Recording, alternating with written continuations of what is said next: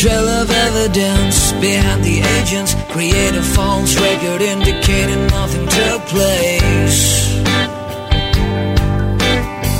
His mental fitness intimidate the witness, obstruction of justice without any style or grace.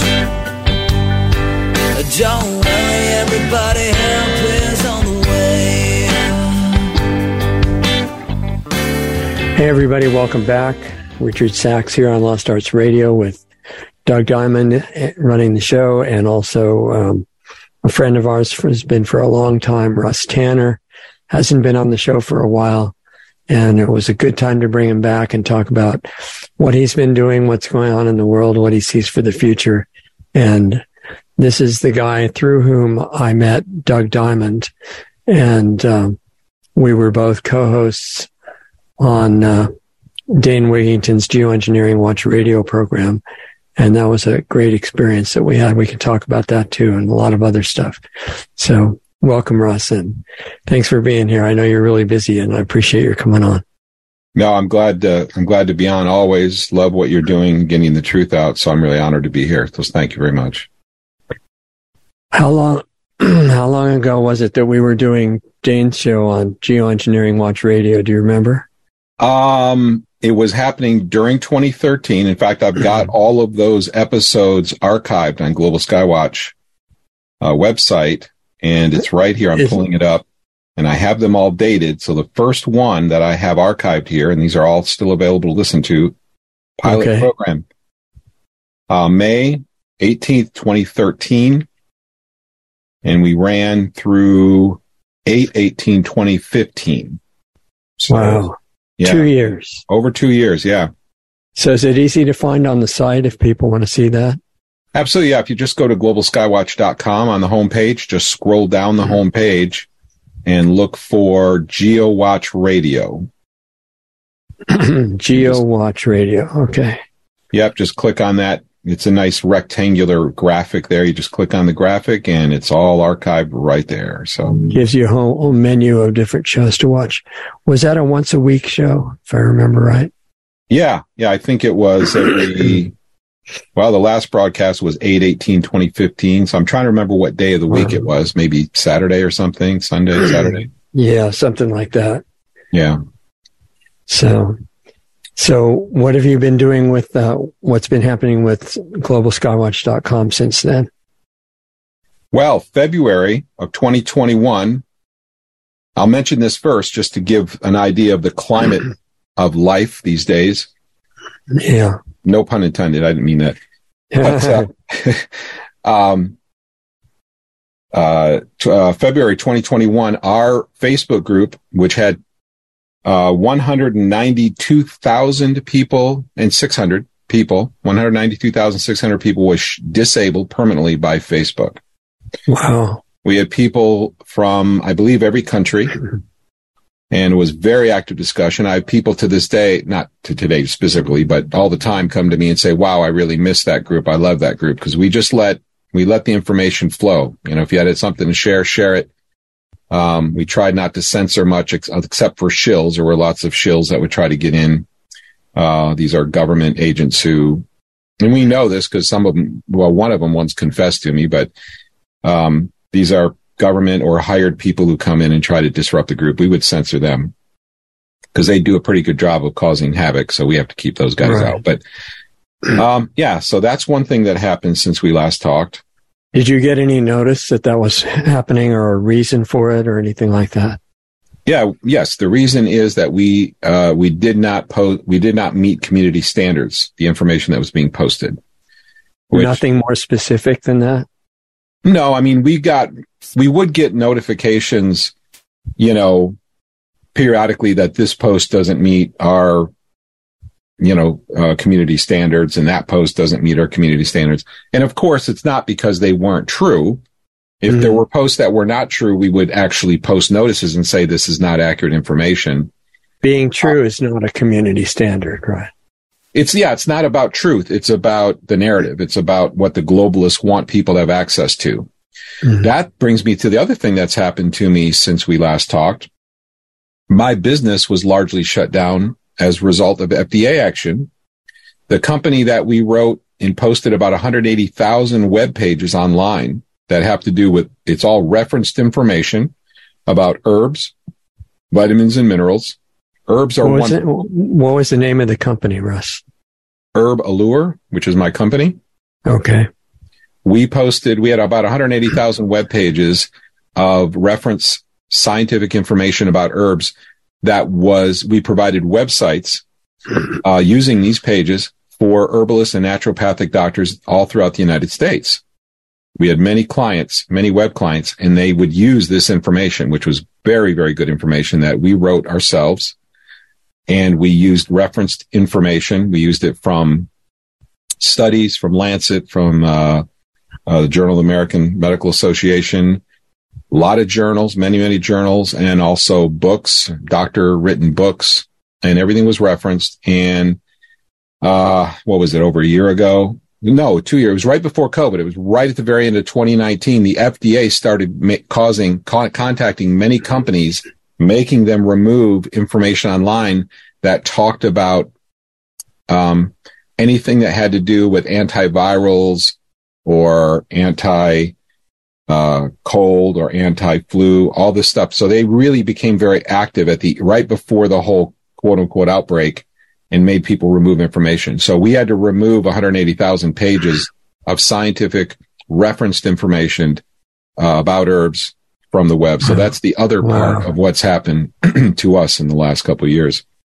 So basically their attitude was we've got this big pandemic coming up. We put a lot of effort into it. So a lot of planning, many man hours and all this coordination. We're not going to have you get in the way of it. Absolutely. And when you combine that with the fact that, that because I smell and traced chemical aerosols, chemtrails, mm-hmm. geoengineering, whatever people mm-hmm. choose to call it, uh-huh. I can smell it. I'm one of the people, when people have high cortisol for long periods of time, their sense of smell and taste, we came across a study recently because I never knew why I had a hypersensitive sense of smell and taste. Well, apparently because of various reasons and studies that, uh, or tests I've had on myself, my cortisol level is very often high. And we found a study just in last year that people with chronically or often high cortisol levels actually develop very highly sensitive senses of t- smell and taste. Hmm. Who knew? Well, that makes complete sense because I have, I have that. And, and I, talking about the pandemic, I'm referring to what you just said, right. Um, would often smell them releasing biologics. This is the same, it's the same scent that people exhale, people who have a cold or flu, or usually even a day mm-hmm. or 2 mm-hmm. before it actually manifests. Mm-hmm. Um, I, there's something on their breath. If I smell their breath, and I know this sounds weird, but there's a lot of people, I've met a lot of people online who tell me the same thing now. So it's nice to have open conversation about this. Right. Those who have heightened senses of smell and taste, that they have a certain odor and then they'll get sick within a day or two after having that odor on their breath. Well, that same kind of stuff is being dumped on us. It's the exact same odor. Wow. And I first experienced it in February of 20, of 2009. I remember it very well. The first time I ever experienced it. Anyway, they frequently do that. Uh, they release that stuff into the air and people will get sick in the area and everybody says, Oh, there's a flu going around, which I know better. And I'm trying to tell people, but you know, it's a matter of who you're going to believe. Right. And uh, so that frequently happens. So that happens. That has happened a lot since 2019 as well. There have been plenty of incidences of, of them dumping biologics on us. One of the things that I would ask, you know, after your experience with the website and all the work that you've done on both the health aspect and the, the physical spraying aspect of the project going on in the sky, how much of the public do you think at this point has no idea that geoengineering is even happening? It's, I know it's, it's a lot. Yeah, a lot of people have no idea that it's really happening. Um, on the other hand, there's a lot of people who do. And uh, I think what illustrates this is a lot of people have heard about it. So I feel yeah. like the community has done a really good job of getting information out there against mainstream media's efforts to debunk all of it because they're absolutely lying because they're liars and they don't tell the truth every day. Right. And I just love saying that because one day everybody will know this. We're just ahead of the wave. That's mm-hmm. all. But um, I'll give you a, little a little example. Of this is that um, where I go to get my I go get uh, glutathione IVs once in a while, and uh, made mm-hmm. good friends with a nurse down there. And I started talking to her about this, and and she's like, "Really? That's interesting." She started. She didn't really know. She had heard something. She had heard about it, but she didn't know much about it. So we talked about it a lot. And she started talking to her friends, and she came back to me the next time I went down there, and she goes, "I cannot believe everybody I know knows about this." And wow. we just never have talked about it. And I think this really illustrates what I come across a lot is there are a lot of people who've heard about it, but they don't follow up. They don't do a little research. And of course, Google is not going to help you because they all the, they've been so heavily censored that when you do searches, you're going to get all the propaganda first and maybe a little real information later, but hardly anymore. But a lot of people have heard about it and know about it. They just haven't followed up with, with finding out more deep information about it. Right. Yeah. Yeah. And some people think that it's only weather related. It's not toxic. It's not having an effect on the biosphere. It's not doing anything like that. You know, yeah. it's only to help save us from global warming, basically. Yeah. I can tell you, I mean, there have been mainstream articles I'll give you a few examples. You've heard of uh, the main, in the 20, I don't know, 13, 14, 15, 16, a bunch of mainstream articles came out saying we that there are billions of viruses falling from the sky. Not making this up. It's all on the Global Skywatch website. There's mainstream articles. We're talking like physical physics.org and just coming out of space, right? Newsweek. Like, this is the this is one of the headlines says there are billions of viruses falling out of the sky. And so they try to explain wow. it away. And of course, what do you think they relate it to? You want to take a guess what they actually related to in all these articles? Because they're all in sync. All these articles say what they actually blame it on. You mean? Yeah. What are they actually blaming? Where where are all these particles coming from? When it, probably when probably climate climate climate change. If I bingo, gonna... you got you win the prize. That's right, because everything is climate change. I They're could use saying, a new new car right now. Is that the prize? what yeah, what they're saying, it's just, I mean, it's I it, and climate change is made worse by racism too. I have to admit that. That's the other thing, right? And I, and I don't laugh because it's funny. I laugh because it's stress relief because I, it's unbelievable that anybody falls for this because the explanations are so utterly ridiculous. But anyway, getting back to it, yes, biologics. I smell them dropping biologics. And so there's been yeah. all these articles in mainstream media in the mid uh, 20 teens coming out saying that there's billions of viruses falling from the sky.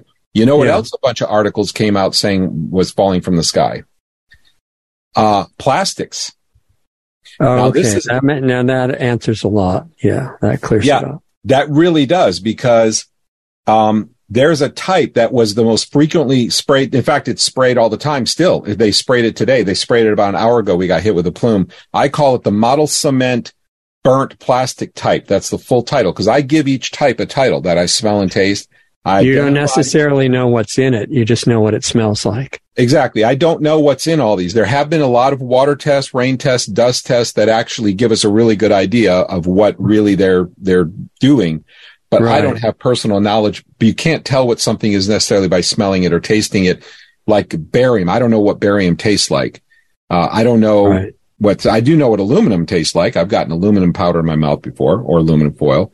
Uh-huh. But but right right, I don't know exactly necessarily what they are. But the biologic smell is a very particular odor uh, that is very narrow band. It's something I, that I've never smelled ever before, except in the in the exhaled breath of somebody who was sick who had some kind of respiratory system or uh, infection or cold or flu.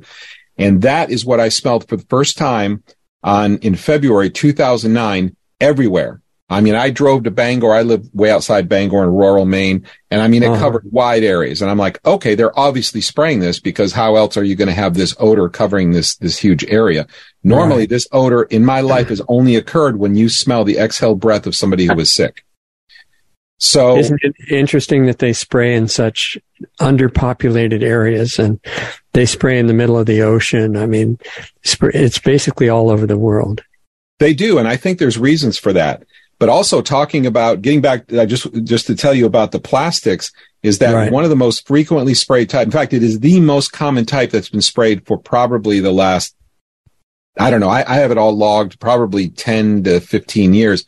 I named it the model cement burnt plastic type because it actually smells and tastes like model cement, which smells like toluene or fingernail polish kind of. That's the glue that you put model airplanes together and stuff with. Exactly. It smells like a combination of that and burnt plastic. And lo and behold, a few years after I started smelling this in the air, you have all these mainstream articles come out. And what do they say?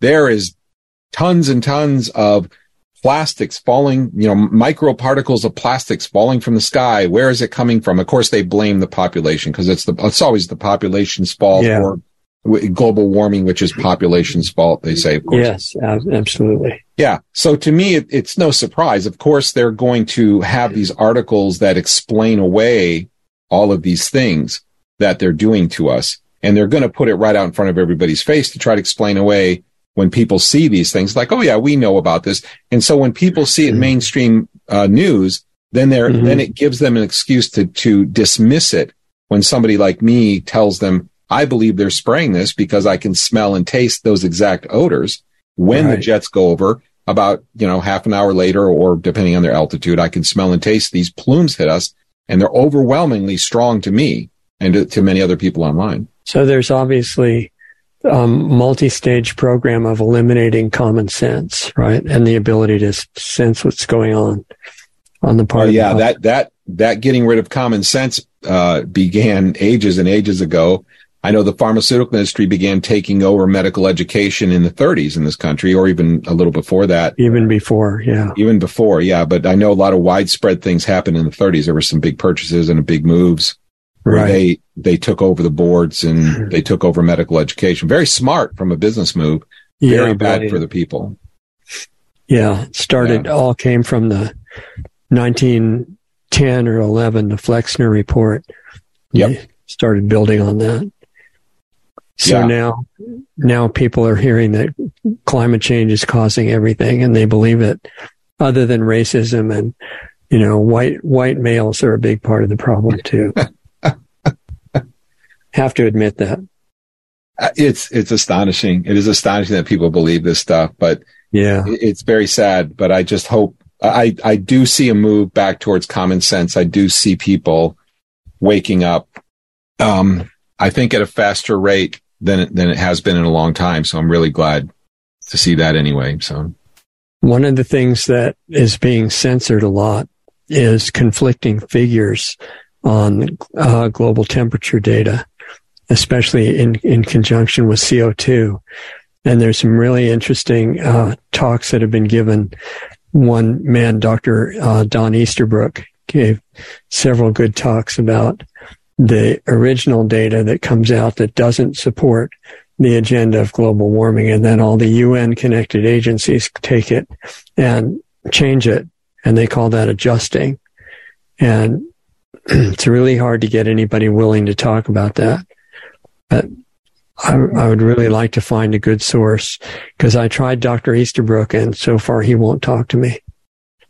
yeah, we had email leaks come out, mm-hmm. you know, before 2020. A lot of leaks came out showing that as far as climate data, they were faking it. They were making stuff up and all these emails came out about how they were doing this and they were putting, um, and, and, and there are a lot of shenanigans going on besides making up data. Part of it is they would like put thermometers over parking lots, Yeah. you know, so they could Yeah, collect real data, but it's from a bad During the place. daytime, you can really see global warming over parking lots Yeah. in the, You know, sum- in the summer, especially. yeah, these kind of shenanigans, you know, and, and, um, this is why these reports come out showing that so much science is false. Scientific, scientism is the art of controlling population by faking science. And we are in the midst of that big time right now, obviously. So your question about why so many people will actually believe it, what, what's your theory about that? Um, I believe there's a few different reasons. I believe it has to do with coveting and uh, Coveting self, what? Uh, coveting things in life. People don't want to lose their stuff. They don't Right. want to lose their freedom. They don't want to lose. Well, of course, you wouldn't know these days, but that's another story. Um, but they there's coveting going on where um, people don't like to lose other things like social status, for instance. This is social pressure is one of the main things. But I think, you know, to outline, it's like coveting, social pressure, you know, public ridicule and things like that, which are all utilized as um, methods to control populations. And social pressure is more powerful than law. If you can make somebody Right. feel shame in front of their friends or have a fear of rejection, which is really, really leveraged, Right. they don't want to be rejected by their friends. And if you watch television, the propaganda, you shouldn't watch television, but I do watch a little bit of television here and there, and I actually keep track of the propaganda. I write it down. Uh, when you know the agenda, it's absolutely astonishing. And most of it is social pressure. They will actually make, they want to impress in people's minds that people who believe conspiracies are stupid, dumb, contemptible, or they're somehow perverted or immoral or Right. You should just stay away from them. They're bad people. They're ugly people. You should just stay with. This is the message that mainstream media portrays against people who believe in conspiracies. But yet, don't you think the conspirators would want the public to believe that very thing? That would be the number one priority of a huge conspiracy is to convince people there's no such thing. Exactly. It's the conspirators who don't want that. So follow, follow the rhetoric. You can follow the money to learn about a lot of conspiracies, Right. but you can also follow the misinformation. The mainstream People also get used to buzzwords and not thinking about what they mean. You know, if somebody asked you what is a conspir- a real conspiracy, what would you say? two or more people getting together, probably in secret to do something that wouldn't be publicly acceptable.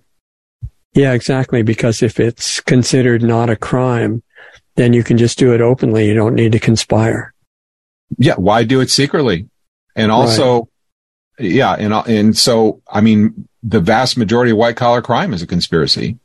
So Yeah. why ridicule conspiracies? Anything have- you can't, any crime you can't do yourself as Right, one it's- person if requires it's a not petty, if it, exactly, if it's, if it's not petty one person crime, then it's a conspiracy.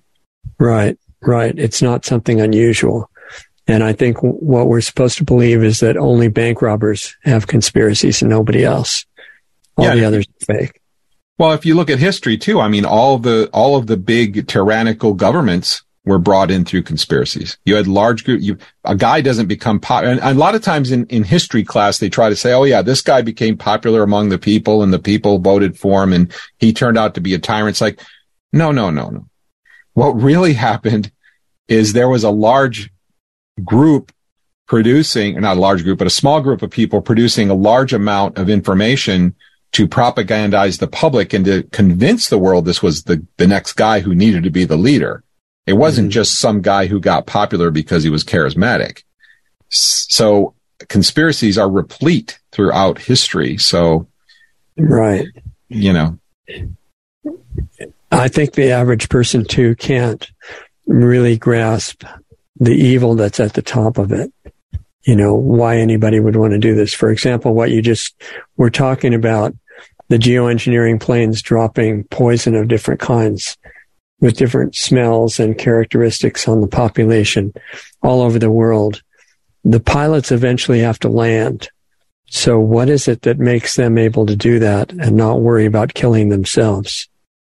Because they're being told lies. The pilots, we've had whistleblower pilots that come. There's not many whistleblowers in this movement, but there are a few and they're very effective.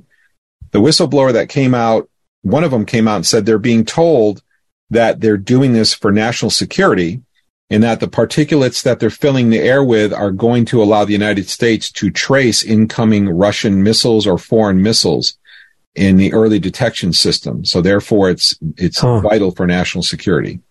What about this toxicity issue? They're told it's non-toxic.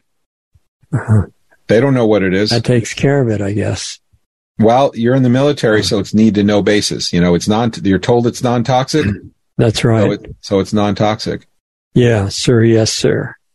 It's kind of like, uh, like there's a, a whistleblower named Kristen, Kristen, who came out years ago, Kristen Meghan. Right? Kristen Meghan was told to um, lie on. She was an environmental.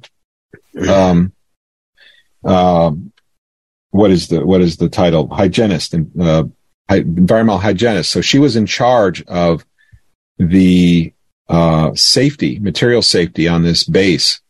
And long story short, she saw some some interesting materials come through her paperwork, and they didn't have a manufacturer on them. They were uh, fine particle barium and aluminum particulates that were in barrels, from what I understand.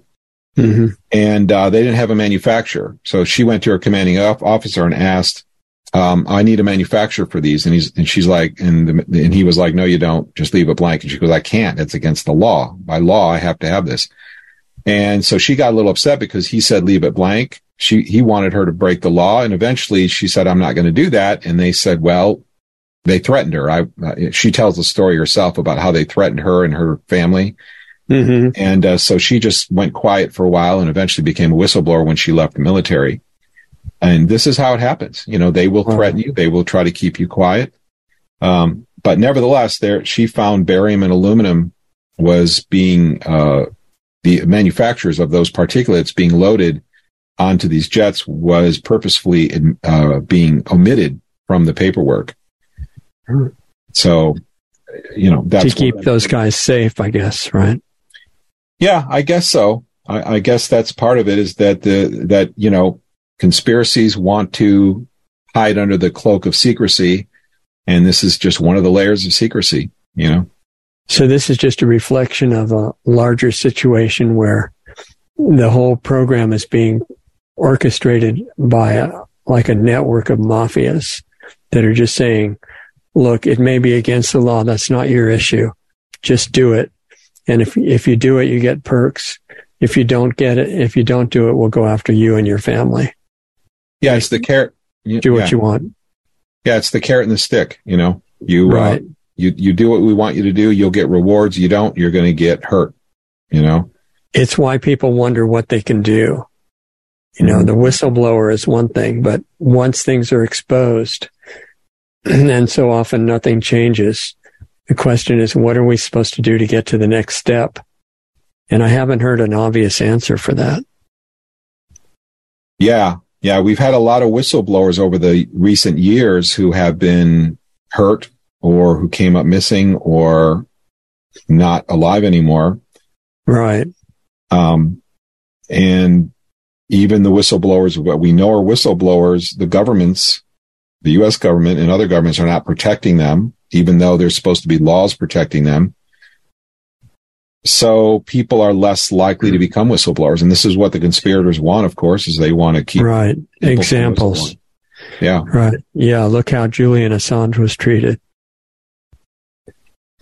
Right, exactly. You know, and they they love to make an example of that because it just scares other whistleblowers. If if whistleblowers really believed there was protection, I believe there'd be loads of whistleblowers coming out, Right. You know. Probably millions. but they don't believe they're protected. They believe if I do this, then I basically sacrifice my life and my family's life, Right. at least our well-being and our ability to to, to function in society for a while, and possibly our health. So don't do it. So how does this connect into what happened to your herbal company? Um, well, I think that because of the COVID thing, they wanted to make the whole COVID thing as scary as possible. Right. And right. so- right. They didn't want people to have access to life saving information. There's tons of herbs out there that are uh, anti-biologics. They're very, uh, very powerful at getting rid of bacteria and viruses if viruses exist. That's a new great conversation that uh, Yes. Sam Bailey and uh, her husband are putting out there, which I'm very grateful for out of New Zealand. Fantastic information that are blowing the whistle on that, by the way. Right. Uh, but these herbs are very strong against, you know, biologics of different types. I use them all the time.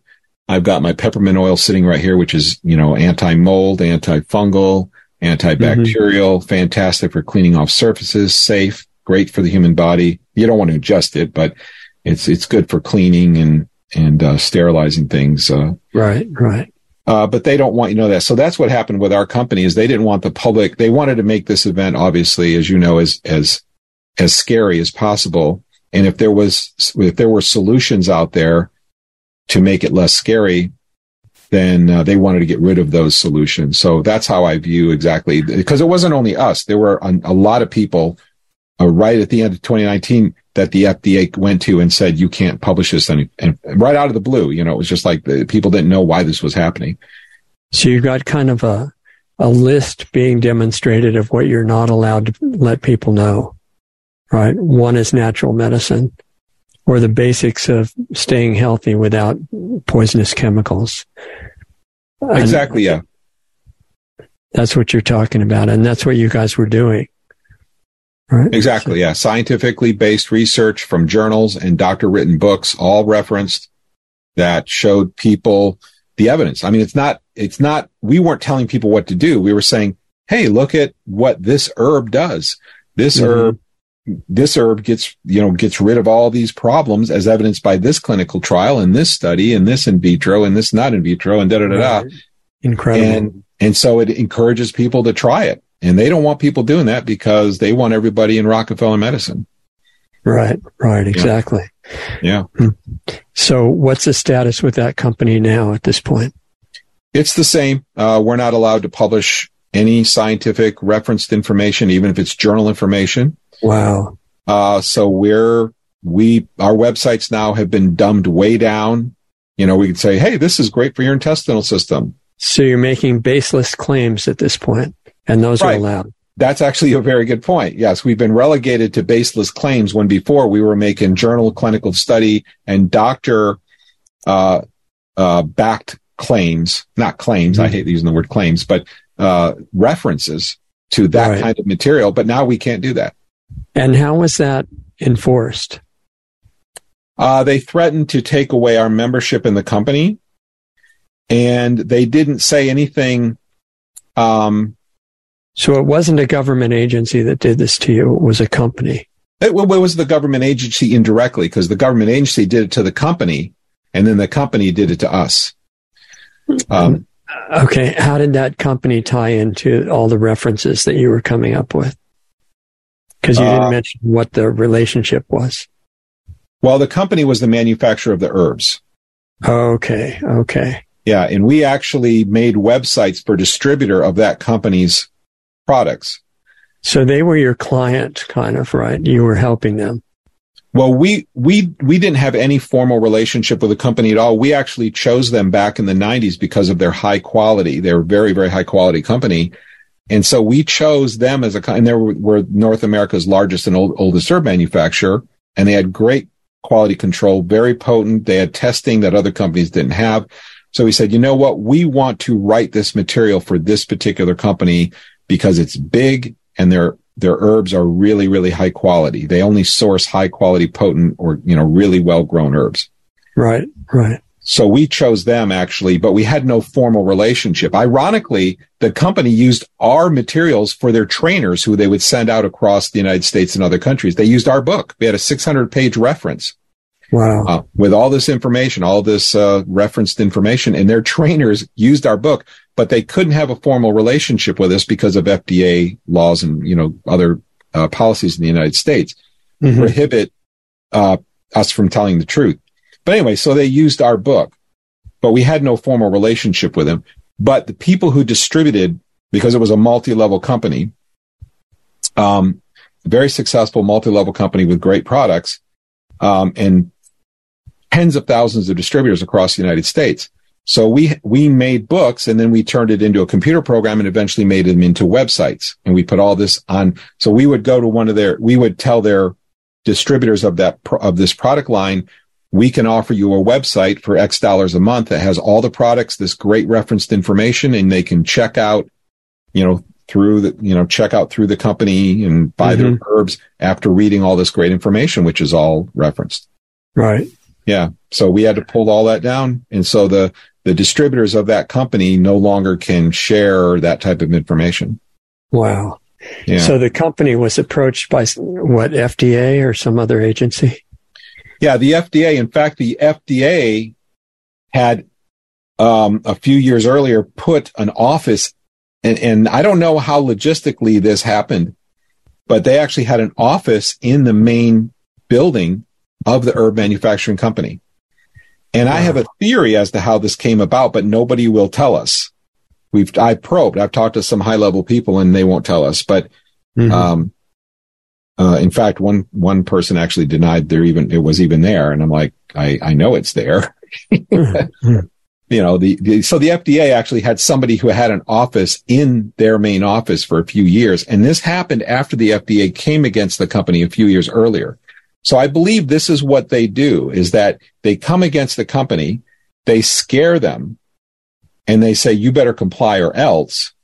So then they, then the company will begin, then you start seeing all these internal changes with the company itself. And I've seen this happen. Um, I've seen this happen before and I think that's their, their mode of operation. So wow. the FDA was really behind it all. So I really would love to see the FDA abolished and let people make their own choices as to what they want to put in their bodies, not the government. Exactly. Yeah. Which people think that's the basis of America, you know, is freedom, individual freedom. And it's supposed to be. That was the original idea. Absolutely. That was the original idea. And it's shocking how far we've gone from it. I mean, do you know, you know also that when you're in an herb store, and this isn't written, they're very smart about this, that you cannot have the name of a disease or any scientific information within 20 feet about of the herb you're selling. So if you're selling 20 feet within 20 feet. So you can't put a flyer up or something like that. You can't. Exactly. You can't within 20 feet. So if you have a book that says this herb does this, that, and the other thing that, that you are against their policy. The thing is though, Richard, is this policy is not a written policy. And why isn't it written? Because they don't want, they don't want to be held accountable and it would never hold up in court. So, so what they actually do is they enforce this policy without ever writing it down. So I know people, I've talked to herbalists themselves who've had their stores raided because they violated a policy that is not even written down. So, boy, that that's a strange situation. So you're saying if they violate the 20 foot policy and they have a, a, brochure or something next to the herb that's five feet away saying this herb is good for such and such or has been even used for such and such, then they can be shut down and, and they don't have to reference the policy. Right. You don't learn about the policy until after you're rated. Can they prove the policy exists? They don't. Basically, they ruin your business because they take your computers, they take your money, right. they seize your bank account, they right. put you in poverty, and then you have to fight your way out of a hole. You, it's you know, guilty until proven innocent, right? That's my next. And thing. they take away the means to prove your innocence. Exactly. So these good people who have helped thousands of people, probably saved many, many people's lives, end up getting into this big trouble no one's there to help them. There's no law behind it. There's just a there's just a group of thugs that come in with guns and they take your wow. sometimes your inventory. They'll take all your inventory, your computers. They'll wipe your shelves off. Possible evidence, right? Uh, yeah, they can just call it. Sure, your yeah, existence is evidence of the crime. Anything is evidence. Anything they call, wow. they can call it whatever wow. they want. Wow. You know, it's uh and this is happening in America. And this is why people must get together and defend. There's got to be accountability for the people who are doing this. It's, it's right. And that, that's why they want to prevent any means of getting together as well. That's why they, they are censoring, uh, you know, uh, social media so much. Like your group. Because people come together, you know, and that's a great point, Richard, because I, I remember I used to have political meetings in my house back in the nineties I began uh-huh. to get politically involved because I, I wanted to help our country and I realized there was some corruption. Yeah. And, um, and so, um, uh, you know, I, I started having these meetings and, um, and, and it, it was, well, anyway, long story short is I just learned at that, I, I learned at that point that when people come together, good things happen. It was amazing to have people coming together. Right. People started getting encouraged they start saying, well, we can do something. You feel the same way. I, you feel the same way I do. You know what? Yeah. If we get a group of people together, we go to this meeting and we go to our public officials and we go and we start getting right. people to change their vote or we get, and I know voting is another issue these days, but, but at least people became empowered. And that's right. exactly what they don't want is they don't want people to feel empowered. And some of that happens even online too, right? Oh, a lot of it happens online until they shut down your group of 192,000 people.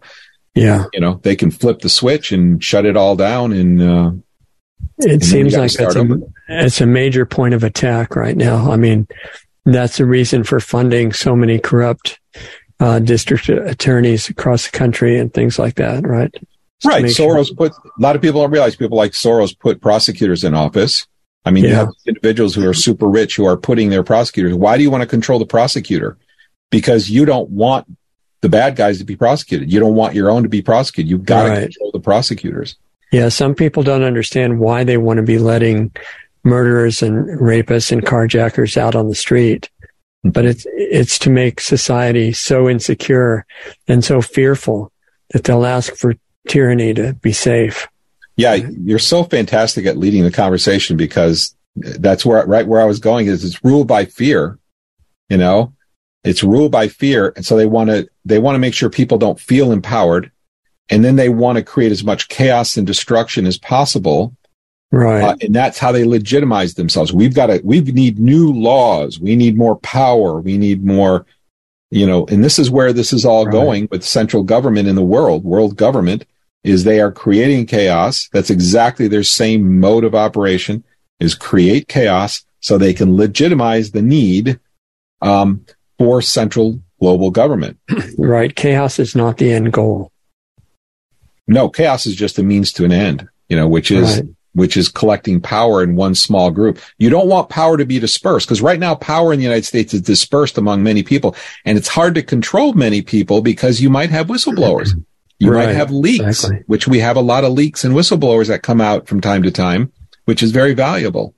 But right. when you have it all glumped into one small group of people in one central location, you can really control that tightly. Yes, and, and the way Soros groups and others buy these district attorneys is they just fund their campaigns, right? They give them all kinds of donations. Yeah, absolutely. And once they accept it, they say, well, you know, you can, you're free to do whatever you want. It's just that'll determine whether you get any more donations or not. Yeah. Yeah. Not only that, but think about how many Congress people go into Congress or go into the Senate and they come out hundred millionaires. How yeah. Does- it's amazing. That was on one of the Pink Panther movies and Clouseau's wife was one of those agents and she had a closet full of real mink coats and stuff. And he said, darling, it's amazing how frugal you are on a uh, policeman's salary to afford all of these expensive things. I really admire you. kind of like that. Yeah, yeah, it's amazing. Um, and this is what really breaks my heart and makes me mad and frustrated is, and which is why I try to speak out to the public about this, which is hard because some of the public is listening and some isn't because of human nature. But, you know, there is so much corruption and every one of us are suffering. Chemtrails exist because of corruption. The right. all this stuff that is going wrong. I mean, people getting sick. You the thing that people don't do is they don't make the connection is that if you've lost your mother or father when they were, let's say, 50 years old or 55 or 60, and uh-huh. they could have lived to be 80. Uh-huh but they didn't because they've been sprayed with mercury and aluminum and barium and strontium and things that suppress the immune system and destroy the liver and destroy the kidneys and destroy your nervous system and destroy your gut biome and so on and so on and so on. Right, right. So you lost 20 years of your life. People don't make the connection between corruption and the loss of their loved ones or their illness. But when you start drawing those lines, and this is what I always say, people say, what should we do? At the end of shows, I often say, well, what do we do? I say, make it personal. Make it right. personal. You have to draw the connection between the corruption that is mm-hmm. happening and your dead relative and your mm-hmm. suffering child, because without this corruption, you would have the knowledge, you would have the information you need, they would have the information and the freedom to probably live another 20, 25 years, if not more. right. Um, plus all these diseases that exist completely needlessly these days, or because they're being induced by chemtrails, because all this stuff, mercury induces over 200 of the most common diseases, according to doctor mm-hmm. Hal Huggins, and I agree with him in my research. Yeah. Um, where did all these diseases come from? You know, corruption is climate, climate change.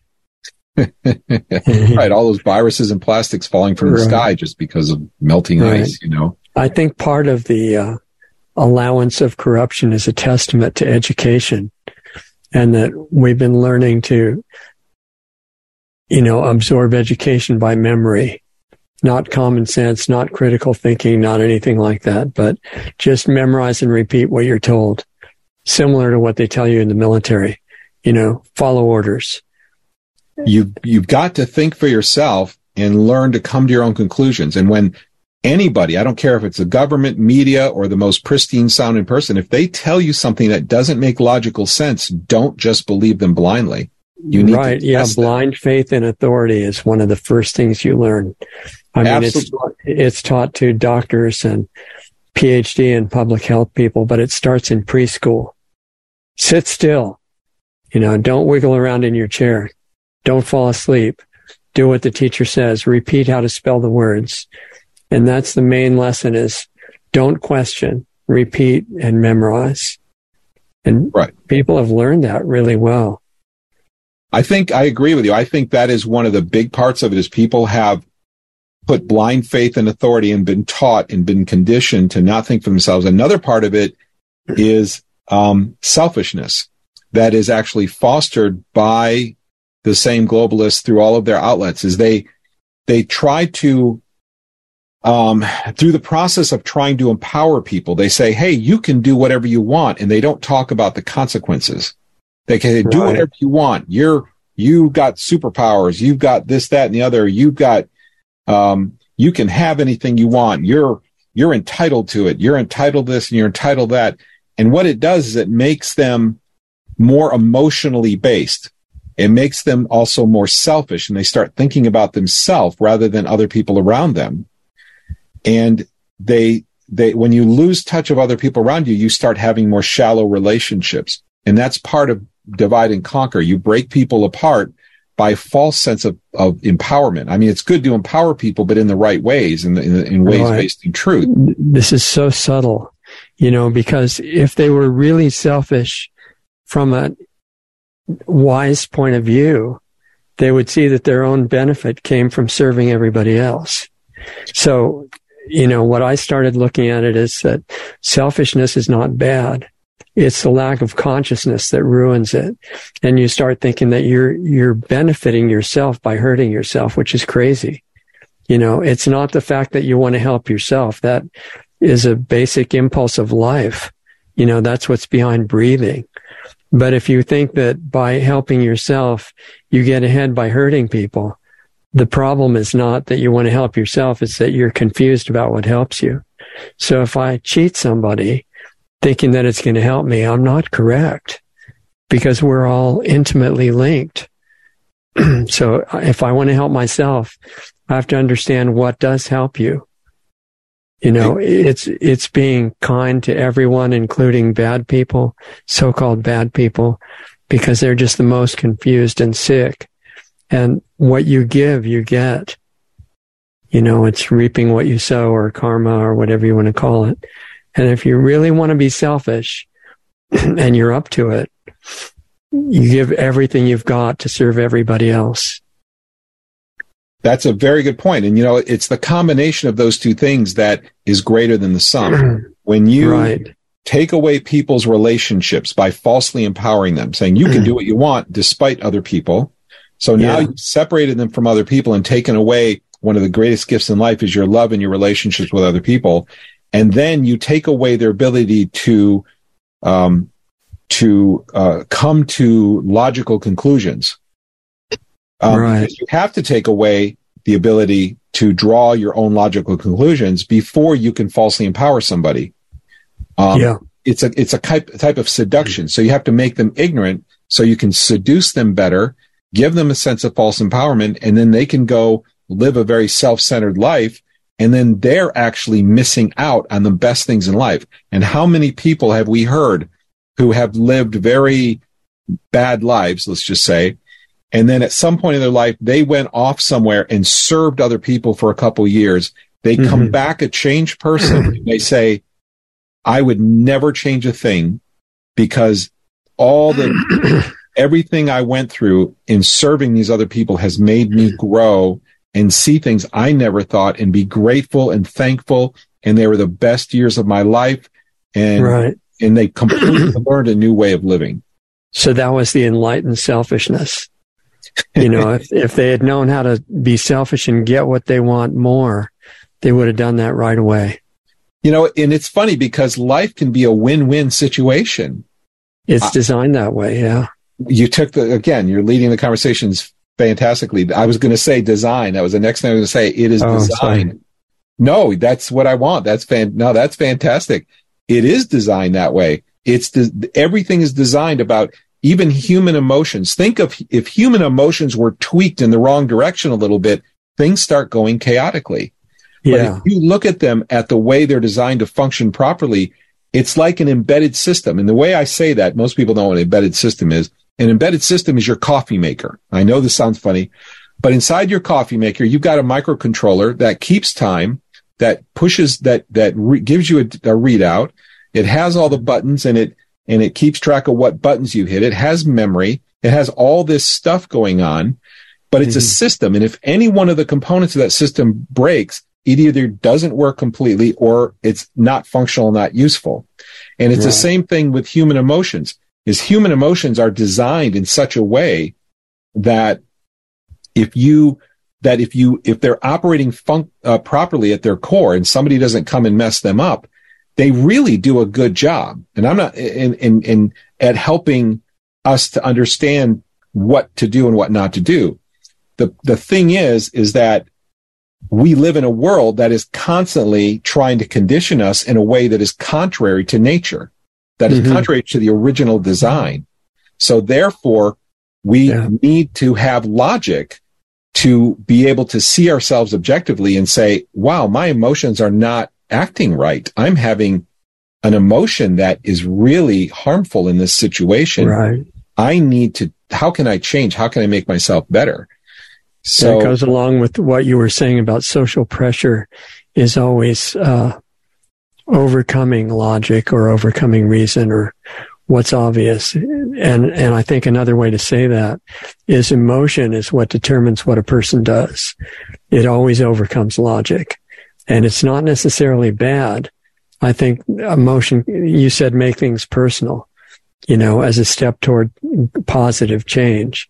And I think that's, you're talking about emotion, but it's a, it's a different kind of emotion than the fear that's promoted by the media and by education. And in fact, they're clearly afraid of it. I learned in uh, so-called higher education that a real scientist has to have no opinion and no emotion.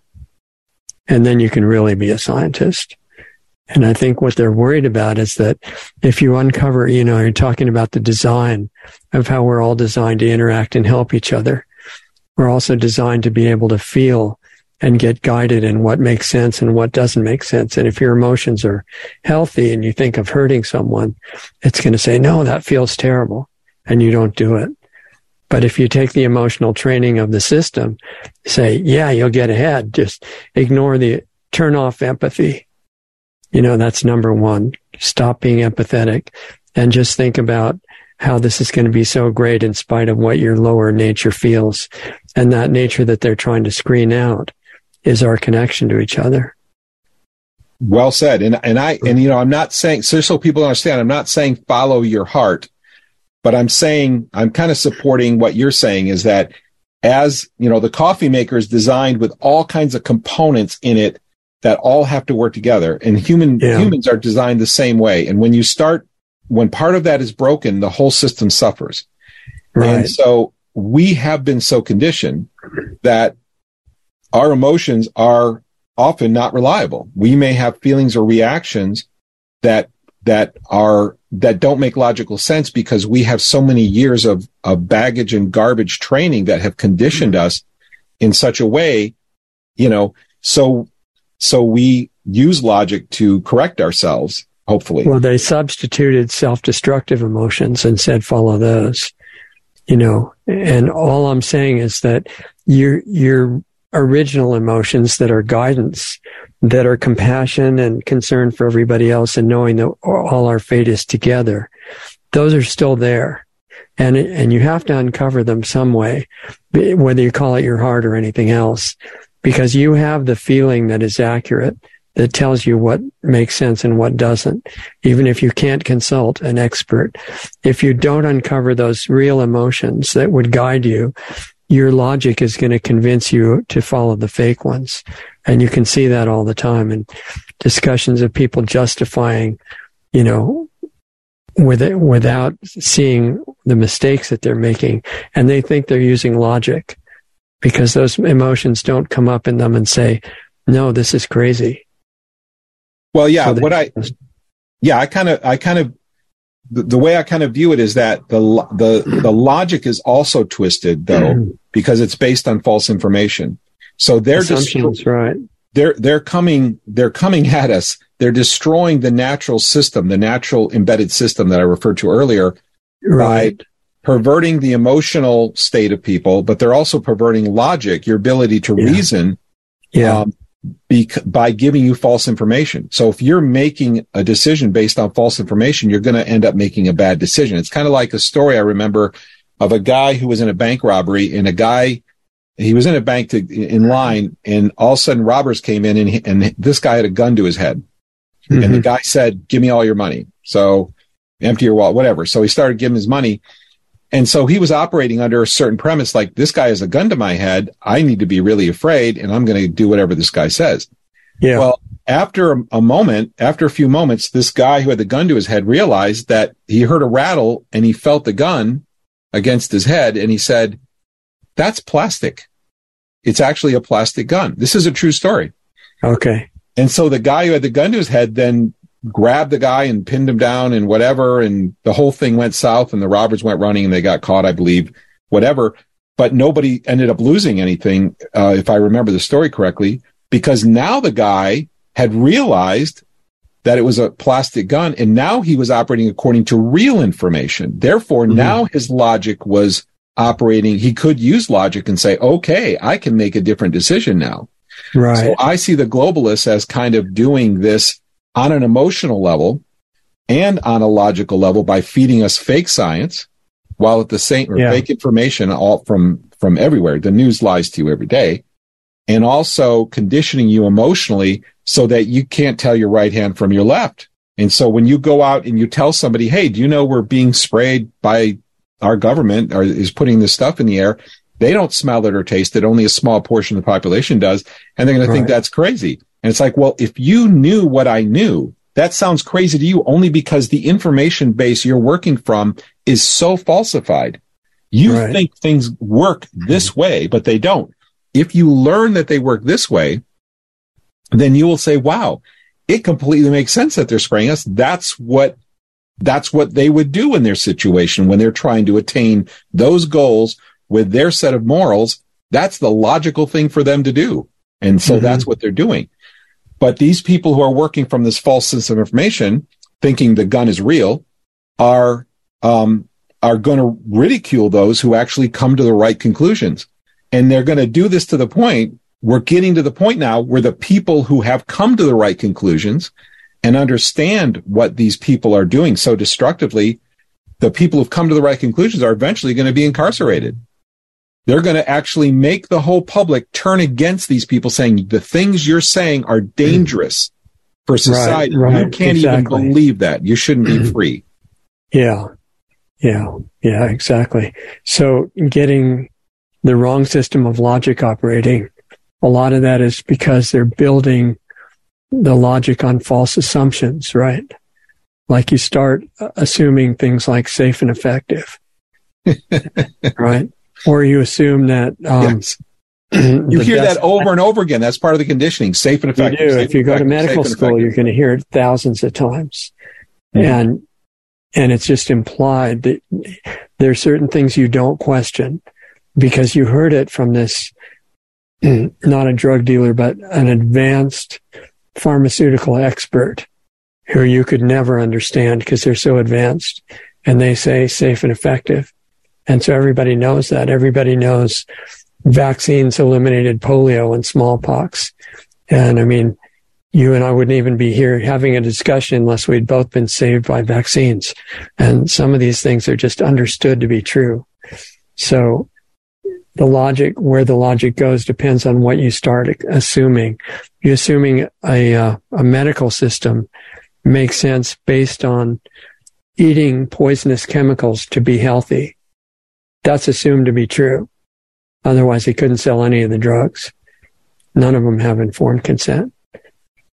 Yeah, that's even, that even aspirin. Yeah, no, that's that's a perfect point because you know, it to me it's about when you when you feed people false information and they come to false conclusions. Um, um it's it it's hard.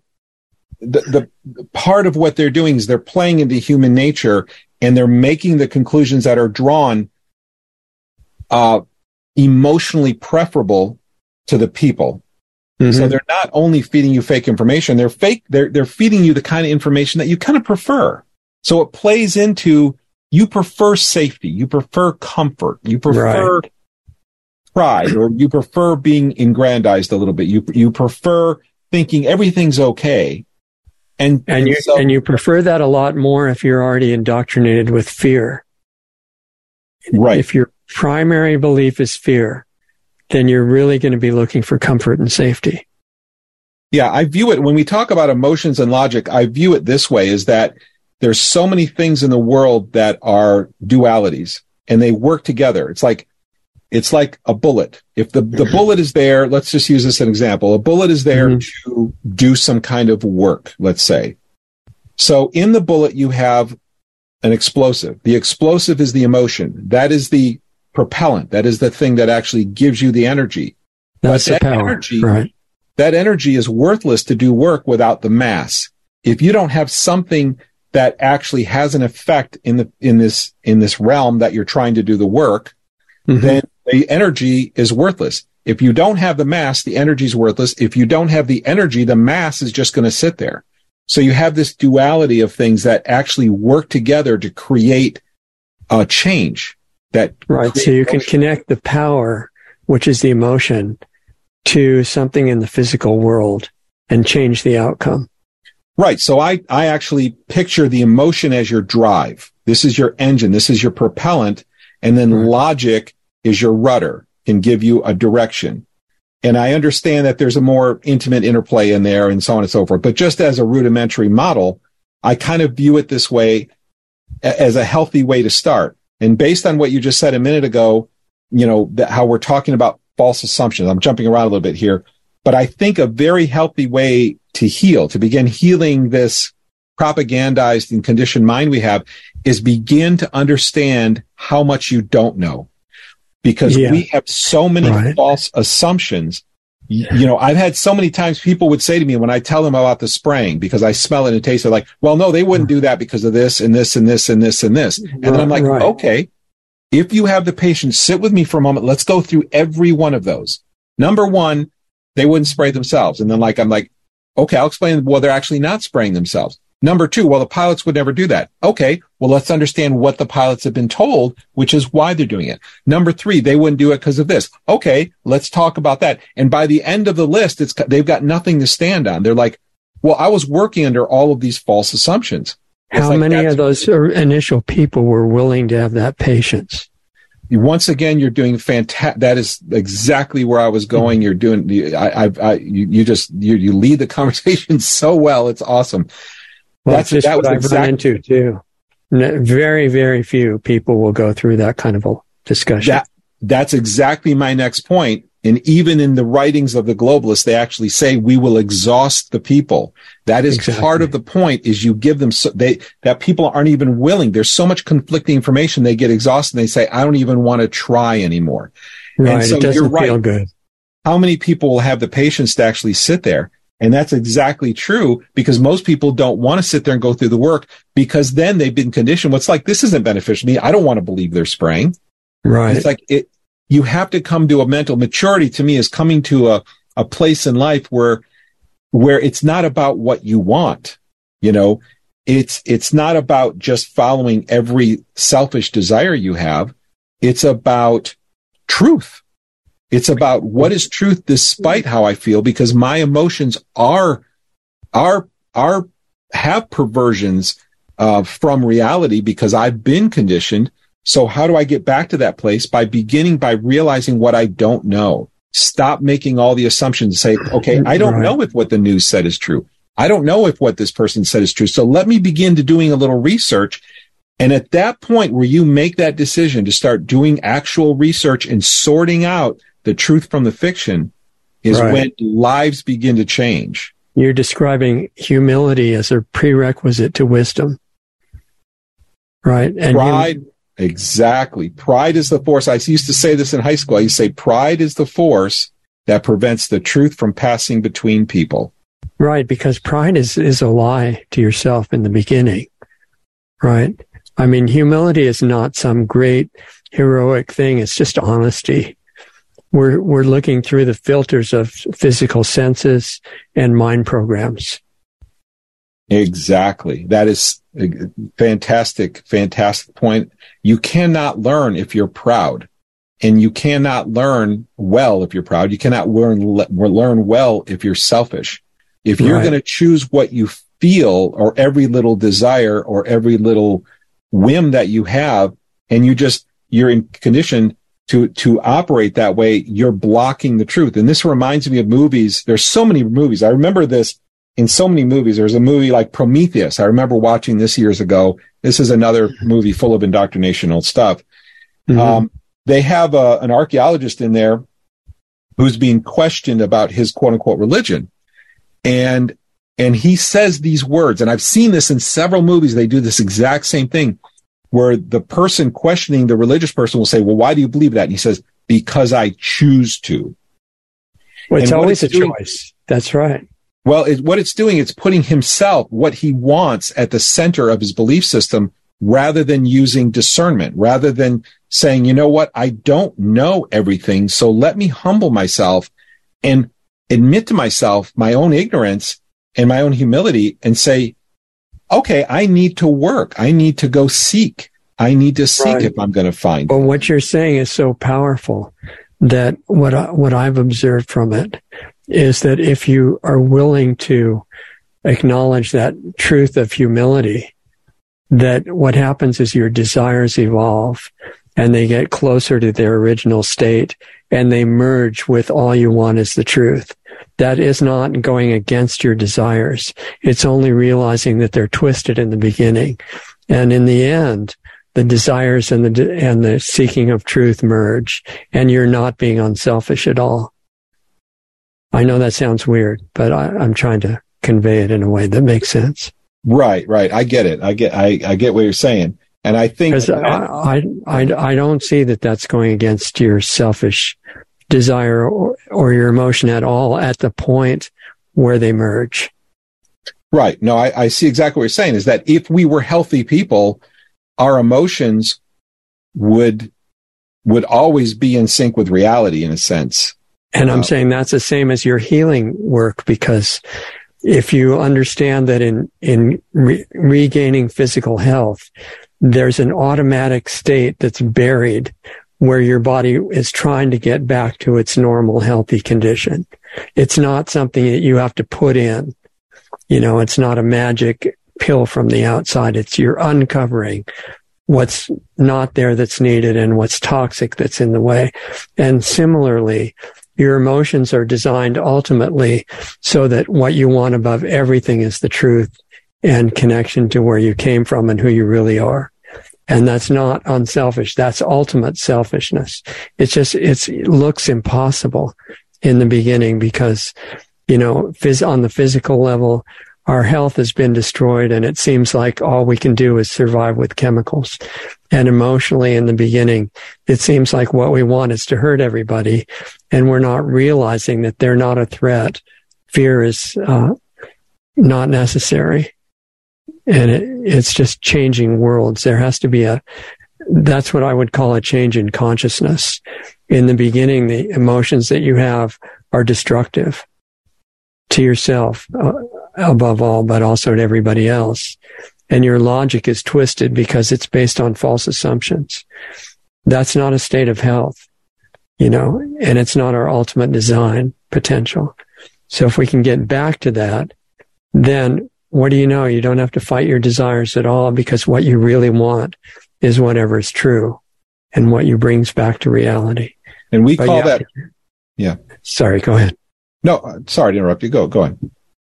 No, I'm just saying that whatever you call that change, which changes everything, including your experience of everyday life from your emotions going really against yourself and against everybody else, you know, because it is always both. When you're walking around with thoughts condemning everybody else, you're always condemning yourself, maybe not consciously. And you get from that state to the one where you realize what you really want. You honestly, really emotionally want connection back to your source and whatever is true. And it's, you don't have to fight yourself at that point. So that's, there's a change that I'm trying to say. How do we define that? Right. This is part of what I refer to and, and my school of thought refers to as the transformation is. Yeah. Sounds right. Become, it's kind of like the person I referred to earlier who went off and mm. to some third world country and helped feed people for two years. And, right. and they just devoted their life to service to other people and they came back a changed person. They came back a transformed person because now they understand what life is about. Now their yeah. emotions are in line with what they really were built to do. And when you're doing what you're made to do, you're happy. And it becomes what you want. Mm-hmm. It all you works know, together like a beautiful system. Yeah. Sometimes people misunderstand and say, well, the only way I can be a good person is forever fight what I want. You know, I'm going to be very unhappy and unselfish, but I'm going to be doing the right thing. And that's not really accurate. You know, you get to where it, it doesn't feel bad. It's the opposite. Well, it's kind of like that two component system I was talking about, kind of like the carrot and the stick, because I think there, you know, there is a benefit in self denial when you know something's destructive, but yet your emotions are still doing it. When you, when you work, when you start exerting your will, you will also start seeking and saying, why do I feel this way? Even though it's not beneficial. It's not really edifying. And it's a kind of say, addiction, isn't it? Very good. That, that absolutely evolves into an addiction. Yes. But when you, th- when you have resistance, then that's the drive when you exert your will to actually seek an answer, to seek a, a remedy. Right. And that's when you actually start exerting change. So when you have that, that e- emotion that comes from the contention, because work is done by a difference in energy. If you think about it, I mean, I know this is getting, yeah. getting like one of the, a bit, kind of a, a, far out conversation for a lot of people, but I love this kind of stuff because if you think about something that's sitting there still doing no work, it's just sitting there like a bump on a log, as they say, and it's doing nothing. Right. It's not until you, you kind of invoke some energy into that. In the same way, when we invoke our will, that's when change can happen. So we have to have that passion. We have to have motivation. And that's part of, that's the, that's the gunpowder in the bullet, so to speak, that right. starts moving or the propeller on the boat that starts it moving. So, uh, but when that happens, then, so, so to me, it's self denial. There is part of you where you start, when you come to realization in your process of, of maturing, you uh-huh. realize uh-huh. that my emotions are not healthy. They're not, they're doing something destructive that's hurtful, harmful, not good.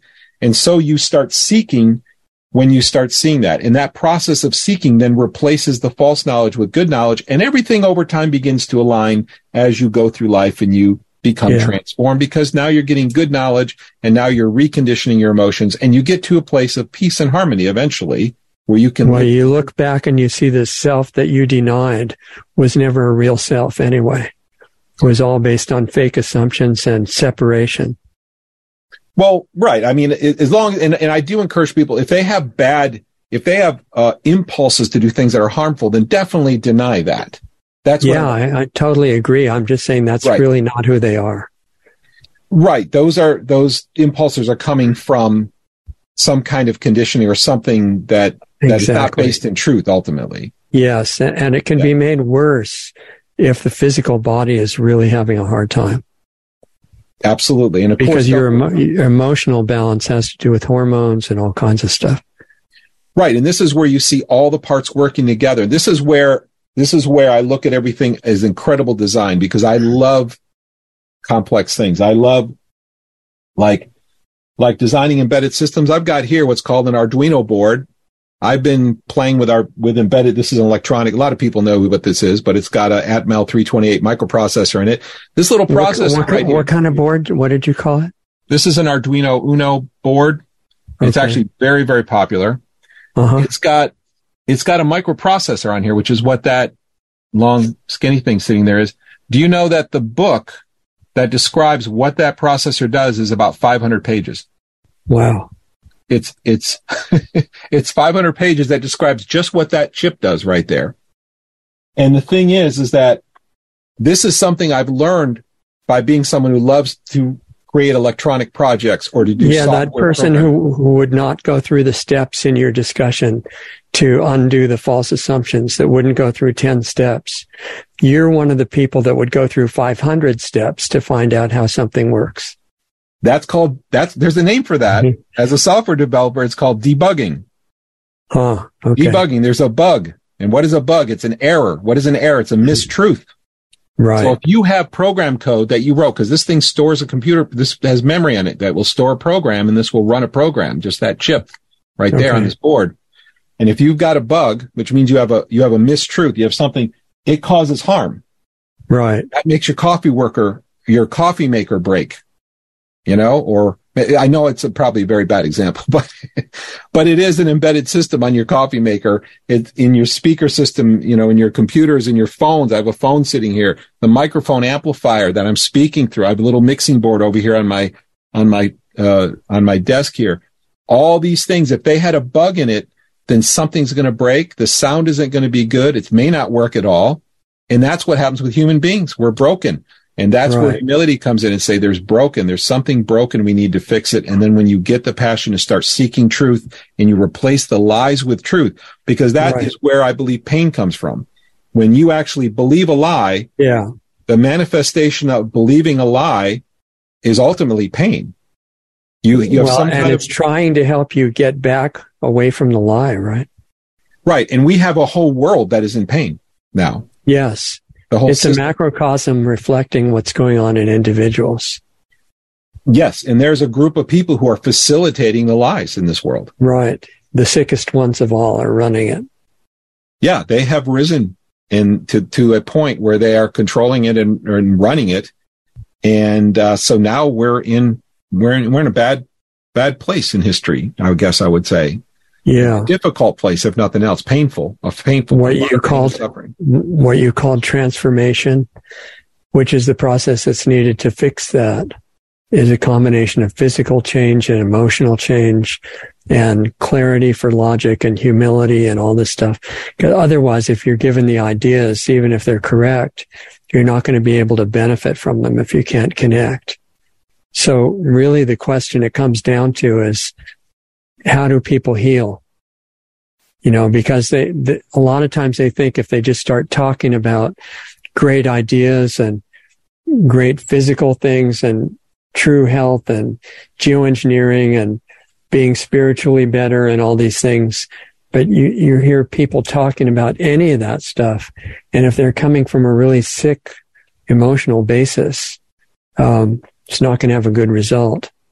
So the, the question and all you've been saying is, all right, what do people do who are in the, realize they're functioning from false assumptions and twisted emotions and programs and they want to help change the world for the better.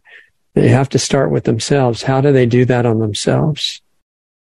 Well, to lay a little bit of foundation, there's two ways to do it. I believe is that you can you can do it the easy way by learning from other people's mistakes, or you can do it the hard way by paying. Make them all yourself, right? What's that? Make all the mistakes yourself and then figure it out. You you can either learn from other people's mistakes or you can make them all yourself, and that's what I was going to say: pain and suffering, and that's the cycle of civilization. If people notice, is that people get comfortable and happy, then they get lazy and apathetic, and then things begin to degrade, and then people start infiltrating the system who Yeah. that do the things that are being done now that corrupt knowledge, that corrupt comfort, that corrupt truth. And then Mhm. things degrade into a state of great pain and suffering. And then people go through all this pain and suffering. And then they get back to step one where they realize, Oh my gosh, I should have, I should have done all the found, all the fundamentals to begin with. It's about fundamentals or fundamental. So it sounds like a circular cycle, right? Yes. And this is what you see. And, and this is what is frustrating for me in the world is because you'll hear me say a lot of times I've done interviews. My favorite mantra is it doesn't have, well, one of my favorites is it doesn't have to be this way. Yeah. I, I mean, it doesn't, it doesn't. It, it, doesn't if people could see through the fake programs. right. It's up from yeah. a different perspective. Exactly like you said, it, it, it doesn't, it doesn't. And the way I look at, I interpret what you're, what you're saying, the way I relate to that is I think it, what I'm saying is that you can, you can either make the change on your own by your own will, or you're going to wait until all the pain and suffering happens and yeah. then you're going to make that. So do you really want to wait to that point to, you know, to, to, to where all that pain and suffering happens to make that change? You know, when you go through that, I mean, in my case, I mostly chose the pain and suffering route. I tried to make mistakes in as many ways as I possibly could, you know, within what I was capable of. And I learned at an amazing depth about a lot of things because of that. But, um, you know, I wouldn't recommend it. And yet looking back, I didn't have the consciousness to do it differently at the time. And in the world, you know, you're saying that the learning in cycles in history uh, leads to comfort and, and decay. And that's been going on for at least tens of thousands of years. And it's been a mess uh, for a long time. I mean, thousands of years ago, the evil was still there, but it didn't have the technology and organization to do what it's doing now. So, right. You know, what I think it's a search for how can you help people like you were trying to do with the herb company, um, to short circuit that long track of making every possible mistake in order to learn what's going on. How can we avoid that cycle? I think th- this is the reason that I say so often it doesn't have to be this way is we have to start believing that first of all. Is that believing we, that it doesn't have to be impossible? It, it not only doesn't have to be impossible, but we don't have to make every mistake in order to return to fundamentals. I think we need to return to the fundamentals. That's what happens when this great cycle of civilization happens and we get to the point of pain and suffering these people who get to this point of pain and suffering kind of finally get back to this point of, of, of getting back to this point of stasis and comfort by remembering the fundament, fundamentals. And the fundamentals are what we were talking about a little while ago is what are the most important things in your life?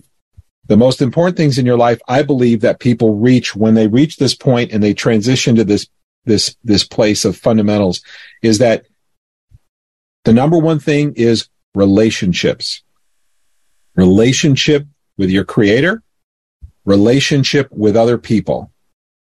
These are the fundamentals I believe that people ultimately return to in realizing that this is what life is about. It's about forming a relationship with the one who built this huge embedded system that we call the universe. And it's incredibly ornate. It's incredibly intrinsic uh, in, they're it's it's unbelievably complex and beautiful at the same time. The cre- and it's that's a reflection of the creator. I think that is um, that is the number one thing. And right next door to that is our relationships with all the other people who are also forming relationships with each other and with their creator. In my view, that's what the return to being to the fundamental truths are is why are we here? What is our purpose and what is our point? What those infiltrators try to do, this is always their pattern throughout history, is they always try to start changing knowledge, changing what you believe. They try to move the fundamental people, or the, not the fundamental people, the people fundamentally away from the fundamental truths. Because when you're in that place of understanding and having a relationship with your creator, and with other people, you are empowered. That to me is a true place of empowerment because that's what we're built to do. What they try to do is these people who infiltrate, um, who you would probably refer to as unhealthy or they have a misunderstanding, these mm-hmm. people start seeing profit motive, some benefit to themselves by moving these people away from their fundamental empowered place, the true empowerment. Yeah. And so they start twisting truth a little bit, saying, well, you know, you really want a relationship with a television character instead of a real human being. You right. want a relationship with your money rather than a human being. You want a relationship with your physical toys rather than another human or your creator. And because then they can sell more stuff. So they start moving the people away from those fundamentals because they have profit motive. Right. And by gaining profit, they gain mm. not only profit, but power. And then when that profit and power increases, then it moves to a place where they start putting themselves in high places in governments.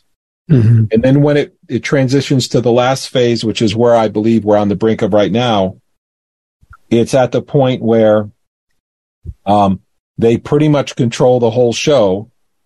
They've right. got people so conditioned that the situation looks hopeless in a lot of ways. I don't mm-hmm. ever believe it's hopeless because I believe there's a much bigger picture than this.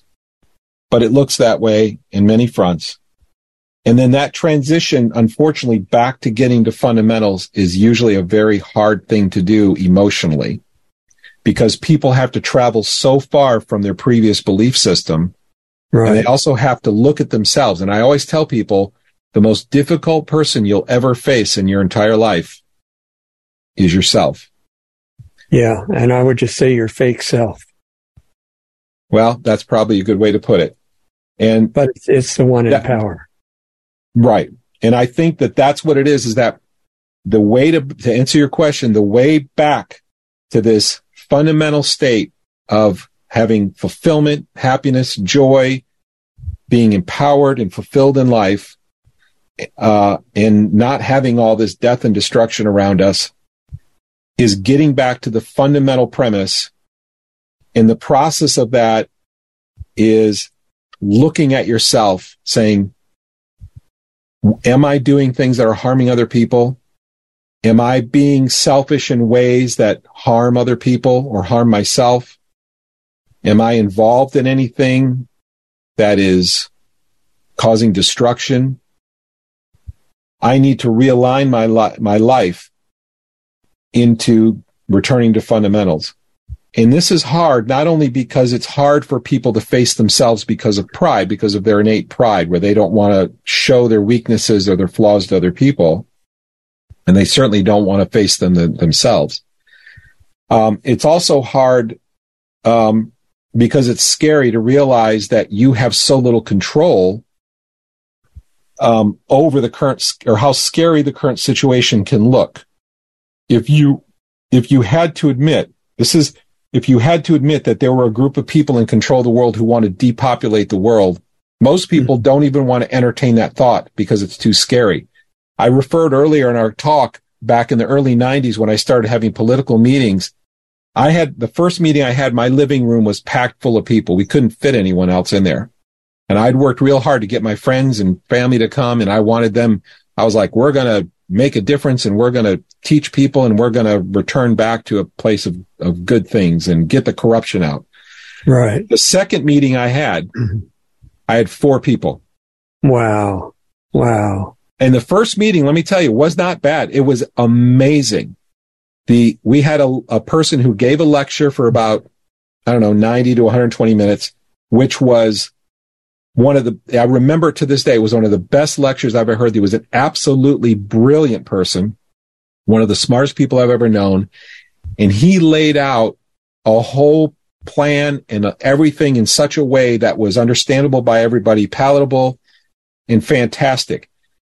But in the process of doing that, he had to reveal how far away we were from where we should be. So what happened is I went to those people who didn't come to this meeting, the second meeting. They came to the first one, but they come. You and I would ask them to say, "What did I? You know, no judgment. You know, yeah. But I just want to know if we did something wrong or what was it that made you not interested in the second meeting? Exactly. And the answer I got was, it's too scary. Wow. Wow. And I was like, that was a revelation for me. Now that's a real scientific study that should be written up everywhere. Yeah. Yeah. And that, that, that is where we are today. We are in dire Wow. straits. We're in a dangerous place in history where a lot of pain and suffering is potentially on the horizon, sadly. Because People are choosing not- unconsciousness because it's too scary to be aware of what's really going on. It's too scary to face not only themselves, but what is Yeah. actually going on in the world. And that's where Right. we are. Right. That's such a valuable thing that you did to find out the reason. And, and you know, you were describing the people who fall into the misunderstanding of profit above everything. And that's what, what they should do. And they get into government corporations and run the show at this point. There's also a group that falls for a deeper level of it that actually start to believe that by intentionally hurting people and causing pain, it psychically empowers them. You know, it basically comes from something called Satanism, but it has has many levels, and I've seen it, and um, they're even more confused than the profit people. But they they do get a really sick kind of power for it from it, and I think that's really causing unbelievable damage right now. And one of the questions I had is like you tried to do it with the group at, at your house and everybody was too scared. And I'm saying those were just the general level people that were following orders and staying unconscious and looking to the next dopamine hit or temporary entertainment or something that keep, keep them distracted instead of, you know, looking at the really scary stuff. The people above them that are running the system, the closer you get to the top where it's really intentional, they need to be affected and they're more difficult than the ones who came to your house. So my question was, okay, since I agree with you on this change transformation that has to be made and it can't be faked. You can't have people just say, well, yeah, now I'm really interested in all these higher values. No, they're not. They're emotionally really messed up and that has to be fixed and healed. And it brings, you know, this gets into another discussion, but it's connected. Things, for example, like the Emoto water experiment, which I assume you know about. Mhm. Yep. And the fact that focused emotion, like you said, being the powder in the cartridge is where all the power is. But how do you translate that into physical effect? And what Emoto showed and other people too in a really interesting way, and we call those the five clues that I looked into, is that just your focused, emotional, clear intent changes the behavior of other people and circumstances. And it even changes so-called inanimate objects like water. And once that was clear, the question should have been, although no one has really run with this, what could that do as far as impact on world events? And what I've seen is that the people at the top of the negative system running this toward intentional extermination are believing this a hundred percent and are using it and are projecting emotional intent into the atmosphere, just like geoengineering, except they're focusing on fear, division, hatred of self and others, and it's being very effective. And what I've come to over the last, I don't know, probably 20 years with it is that this is a more powerful toxin in our atmosphere now than the physical aspect of the spraying. And that's bad enough. So the question was, you know, okay, another bad thing. What do you do about it? And there have been clues like an experiment of people focusing the emotion of world harmony and peace and the crime rate in the city goes down, but it pops right back up when they stop. And it only went down like 40%, which is still a lot.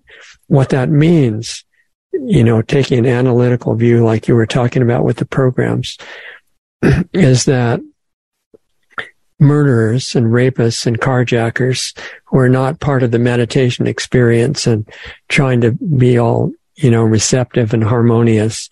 They decided not to commit murders at the times when these people were focused on harmony.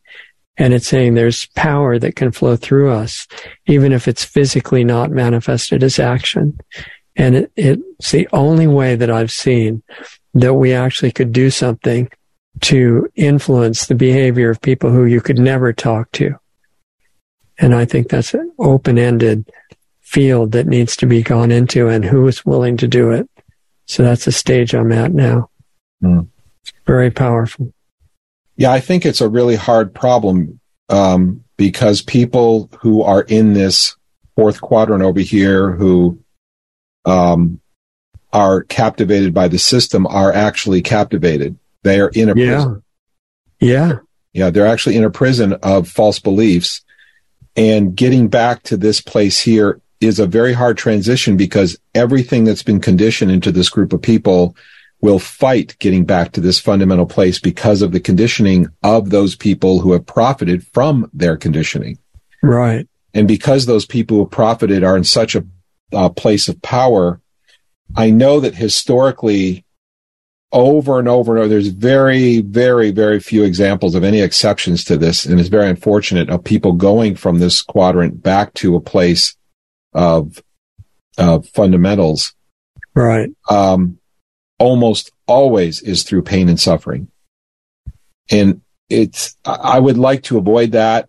I'm suffering right now. In fact, a minute ago, I just took a magnesium because they just, they hit us with a plume here about 15 minutes ago. And it's like, you can hear my sinuses swelling up, very yeah. inflammatory. It's, um, I'm feeling it. I'm tasting it. It's really bad. And, um, we're almost done with this segment, so we can let you rest and recover. Oh, it's fine. I, I push through this every day. We get hit it usually every two hours. Lately, it's been worse than it's ever been. Uh, but uh, it's been really, really, really bad the last few months. I mean, worse than ever. But um, would you would you agree with me that you'd like to avoid the suffering aspect of this stuff? i w- I'm already suffering, but yes, I would like to. I mean, from this point on, if if you could. Yes, from this point on, I would really, really like. I don't know how to convince people. It's. I think that people are in such a cage that I don't have any great historical examples.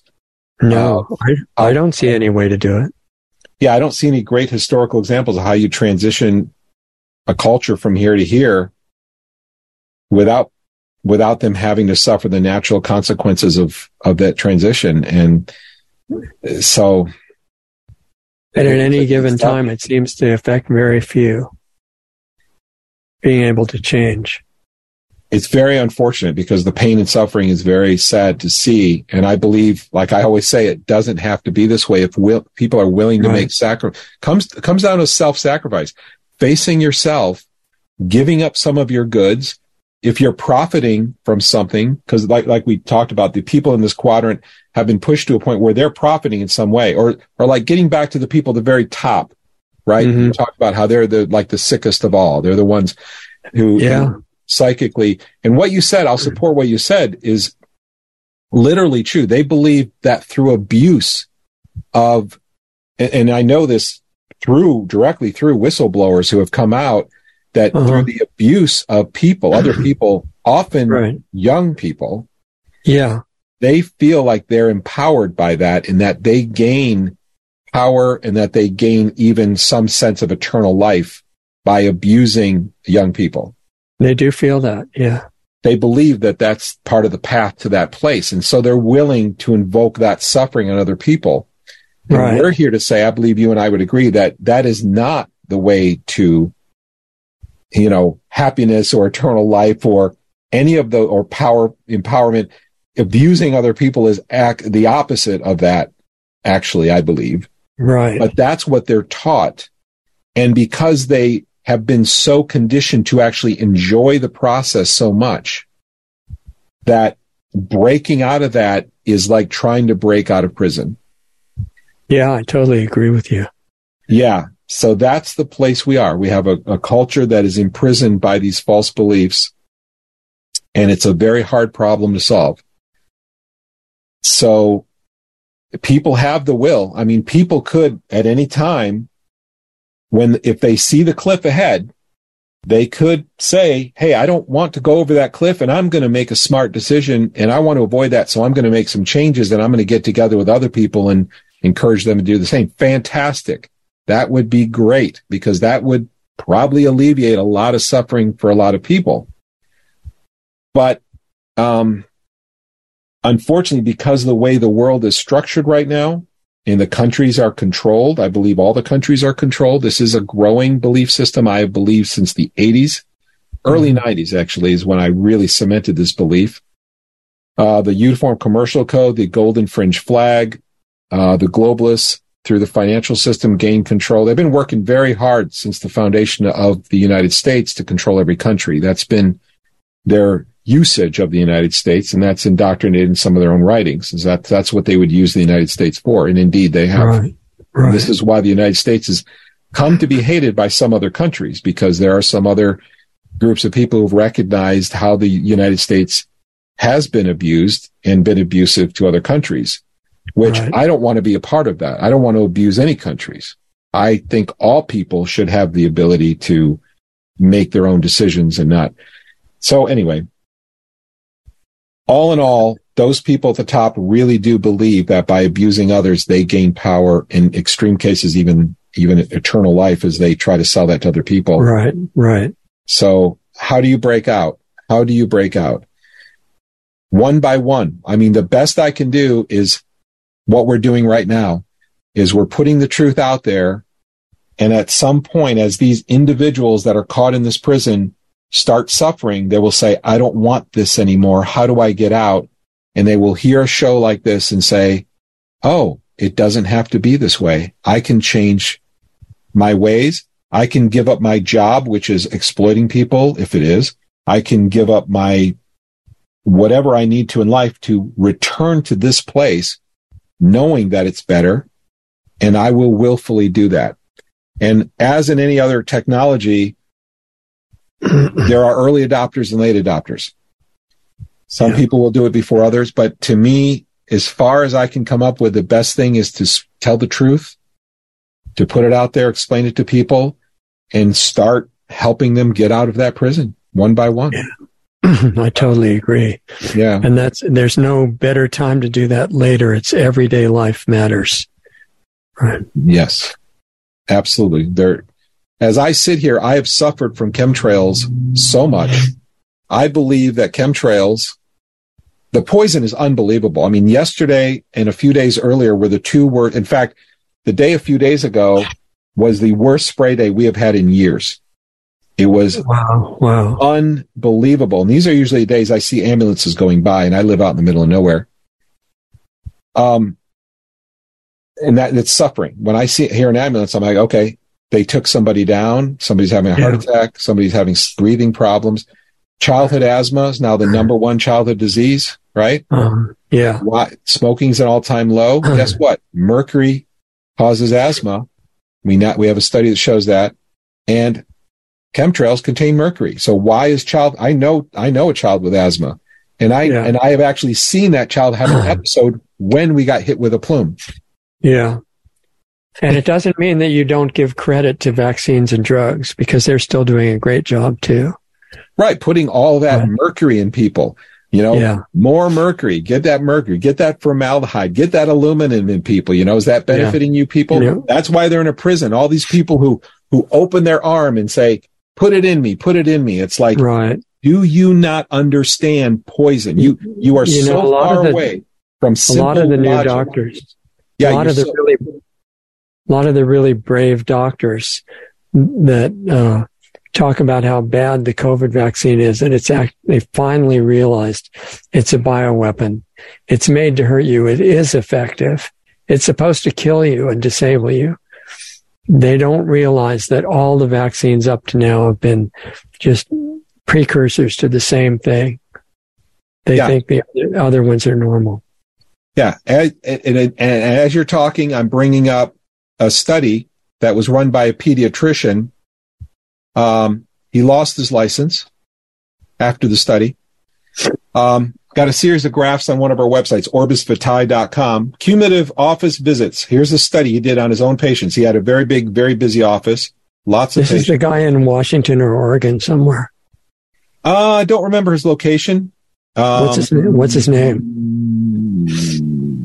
It's in the video. I don't know offhand. Uh, it is Oregon. Oregon, yeah. Uh, yes, it is Oregon.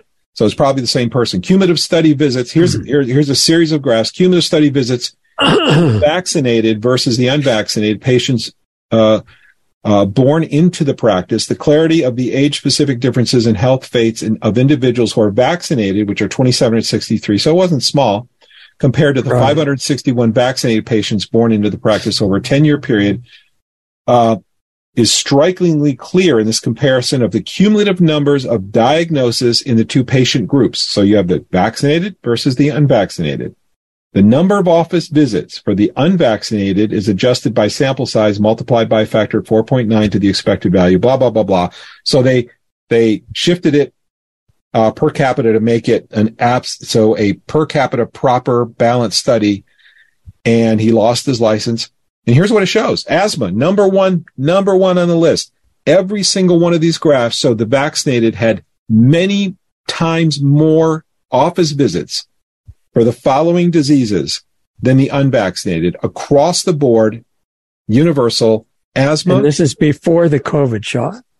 before the COVID shot, allergic rhinitis, breathing issues, behavioral issues, ADD, respiratory infection, um, otitis media, ear pain, in other types of infection, eye disorders, other eye disorders, eczema, dermatitis. And I will, I would, I would say that this list goes far beyond what he studied because every one of these diseases can potentially be connected with either mercury or aluminum, both of which are in most vaccines. And I know they claim that mercury was taken out of childhood vaccines, which turned out to, there's some very good sources that say it was not, it wasn't taken out. Well, some of it was, and it was replaced with aluminum, which which was found to be just as effective. Right. Just as effective. So this is effective. What kind of effect are they, they, they, uh, looking for? They're looking for effectiveness in profit margin because who benefits from all these diseases? The same group of people that control, um, control the show these days. The doc, the doctor that you mentioned is a pediatrician. We had him on the show. Did you? Yeah, most of the pediatricians at this point make most of their money on vaccines. Yes. And this was an honest one. This is one who took a look at himself, right? Right. Yeah, you're not allowed that- to do that. You he can't made do that stuff like transition. Go, Right. go ahead. You can't do stuff like that. This is one of the forbidden areas to question. And isn't that what licensing, licensing is for? Licensing is a control mechanism, right? Licensing has nothing to do with protection of the people. It's protecting the industry from the people. It's so It's the like- industry can make better profits by doing things like this That's right. with under the illusion of empowering the people and protecting the people. They're actually harming the people. That's why there are people in the beginning of this country. And I don't know if I have this sitting around. I've actually got one of these pocket constitutions, which I've had since the eighties. I've had a whole box of them actually. I used to give them out and they have a whole section in there on licensing. There are people who gave their lives fighting licensing in the beginning of this country because it was so evil. Wow. Licensing. It is. You know, and there's what you're exposing is layers and layers and layers of scam beyond what people can imagine. I mean, in science, the fake science that we've got now, one of the biggest forces against breakthrough real science is the peer review process Right. to make sure that nobody thinks too far outside the box. and in this FDA uh, process that says, let's say you sell vitamin A. I told you earlier that you can't have. You're, at an herb store and you have vitamin A, Right. and vitamin A helps all kinds of things like vision and all kinds of. Your body uses vitamin A for all kinds of things. Your immune system, immunity, does all kinds of great stuff. Right. But once you put it in a bottle, you need to run millions of dollars of tests submitted and approved by the FDA before you're allowed to claim that it does any of those things that common research shows that it does. Right. Otherwise, it's an unapproved drug. Yeah, you can't even talk about it within 20 feet. You can't have literature within 20 feet of that in your store in that unwritten Right. policy. So then the next company comes along and says, gee, you know, this vitamin A stuff is good. It's helping people. We're a business. We want to make some money helping people, which is great. Make money helping people. I'm all That's for it. should be. There's yeah. nothing wrong with helping people and making a living doing it. That's what I've as done. much as you want. make it. I, I make money. You know, Yeah. don't idolize money. I don't think that's a good idea. But if you want to make a living helping people, fantastic. I think it's a great. Money can actually be used for good things. Isn't that funny? So you make a whole bunch of money by doing good and then help people with it. It's incredible. What a concept. And this, this Yeah. was my concept in the nineties when I went into business. 1997, I formed a business. That was it. It was like, I could go design embedded systems and make four times the money I'm making. Yeah. I chose because this pays well. You know, designing embedded systems Right. stuff good. Programming pays well. Right. Um, I could have done a lot of things and made many times more money than I do, but I said, you know what? I want to help people. But anyway, so the second company comes by and says that vitamin A stuff, this company's make a lot of money. We can do this too. We want to help people too, and we can profit from it. We want to, they put in a bottle with a label. Guess what? They can't say, Hey, vitamin A does all this stuff that we know it does. They have to have millions and millions of millions of dollars of FDA studies and all this stuff proved by the uh, studies pr- approved by the FDA before they can say vitamin A does X, Y, and Z, even though it's common knowledge. yeah. That is how they're doing this. It is absurd to say that vitamin A, you can't say this about this product that you encapsulate. And the whole purpose of this is similar to licensing. It keeps the little guy out. If you don't have millions and millions and millions of dollars for those studies, then Mhm. you're not allowed to say things about your product that we all know is, is commonly available, but you can't say your product does it, even though your product does it. Right. And that protects the pharmaceutical industry and it keeps more people sick because less people learn that vitamin A does all these amazing things. That's right. And that's just There's vitamin A, another, another another website that you might want to let people know about. It's called the controlgroup.org. And that was this big study nationwide about uh, the health of totally unvaccinated versus vaccinated people. Anyway, that that was an amazing study, and what it showed long before COVID was that every disease is way higher among vaccinated people than unvaccinated, even the ones that seem unrelated. And with respect to autism, um, central nervous system condition that affects, you know, mostly kids.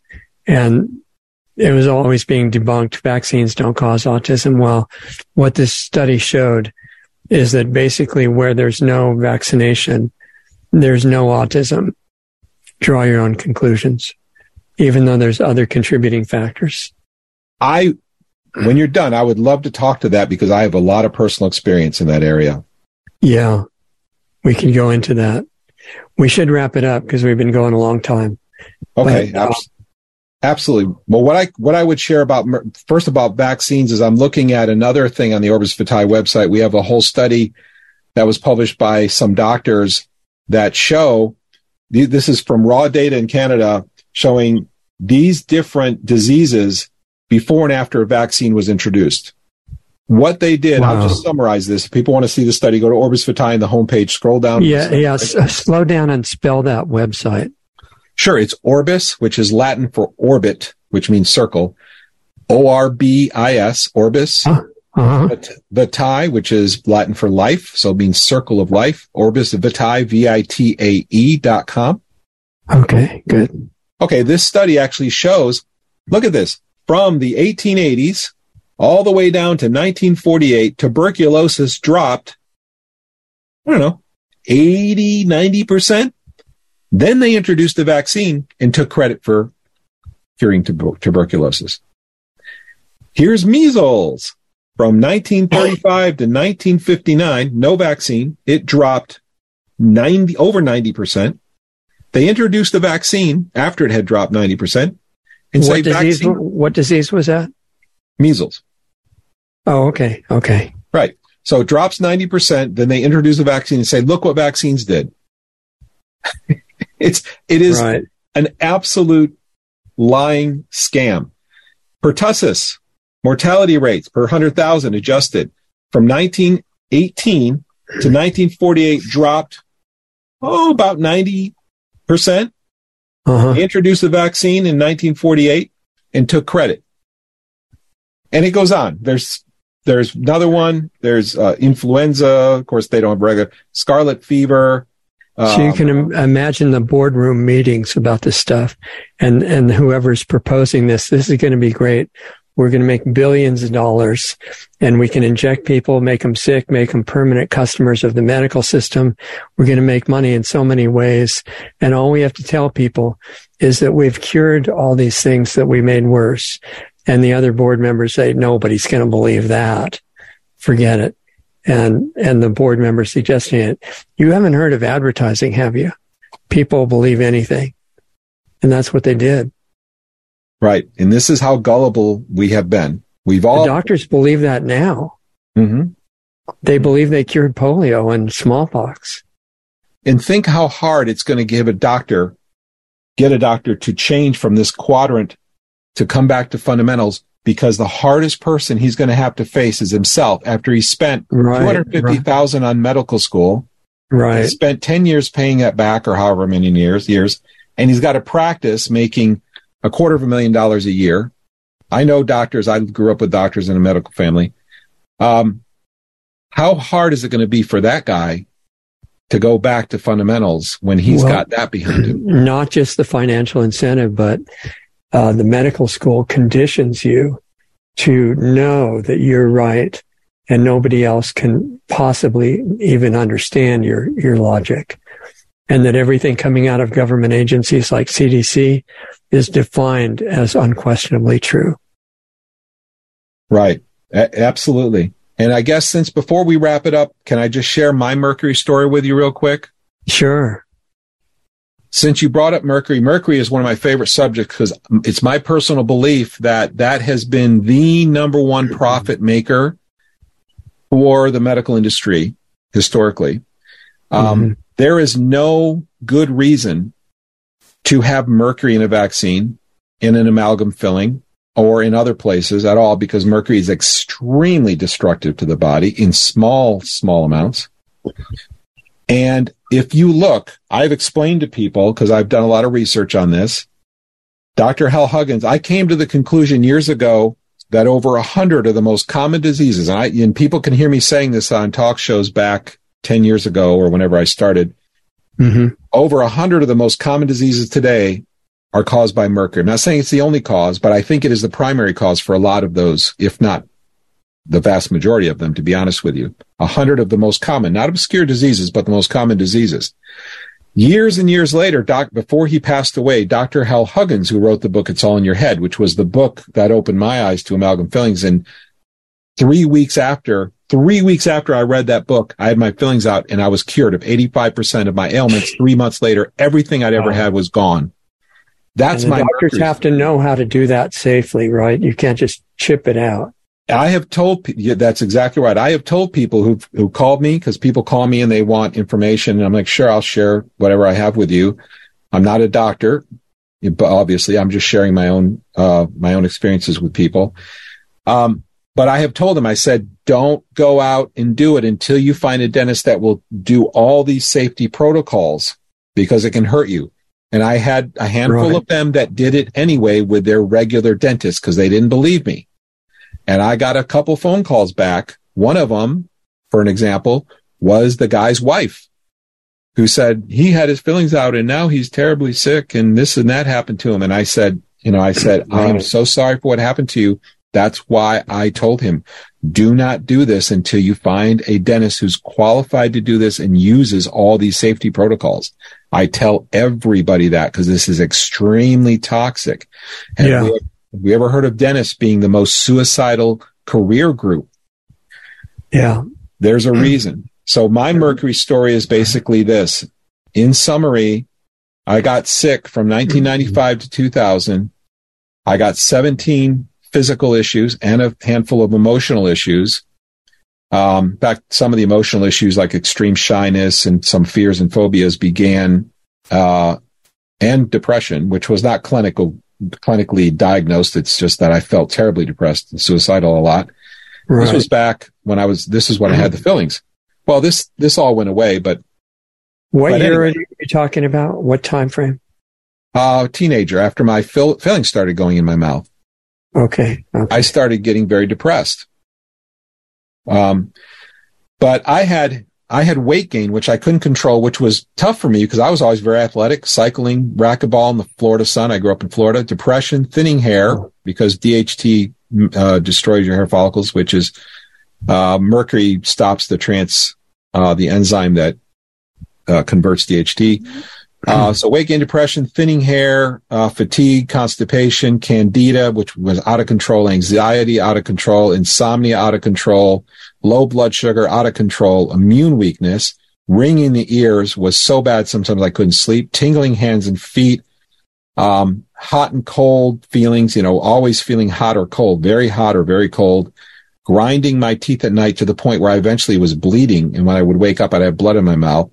Wow. Uh, very oily skin, which was weird. I was like, why am I getting oily skin, uh, on my face, especially? Um, uh, sweating. I would, I would sweat and be so hot that if I went to a restaurant and I set my arms on the table within a few minutes, there would just be moisture as if mm-hmm. you had sprayed water on it. That's how hot and sweaty I was all the time. Um, uh, Okay, sleep, uh, sleep problems, heartburn, terrible, terrible heartburn. My joints would crack all the time. And guess what? They do now. I can crack my knuckles. I could not do this after my fillings came out, but it's, it came back after chemtrails started. Mm. Very poor memory. My short term memory got so bad that when I was giving people tech support for the software we sold, I had to write down stuff we were talking about and what their name was in a word processor on my computer screen while we were talking because I wow. couldn't remember it.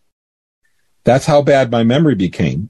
And while I had, this is the last year before I had my fillings out because my symptoms got worse and worse over time. This is what happens in the body. Very poor memory, very, very shy. That shyness happened right at the beginning of having the fillings in.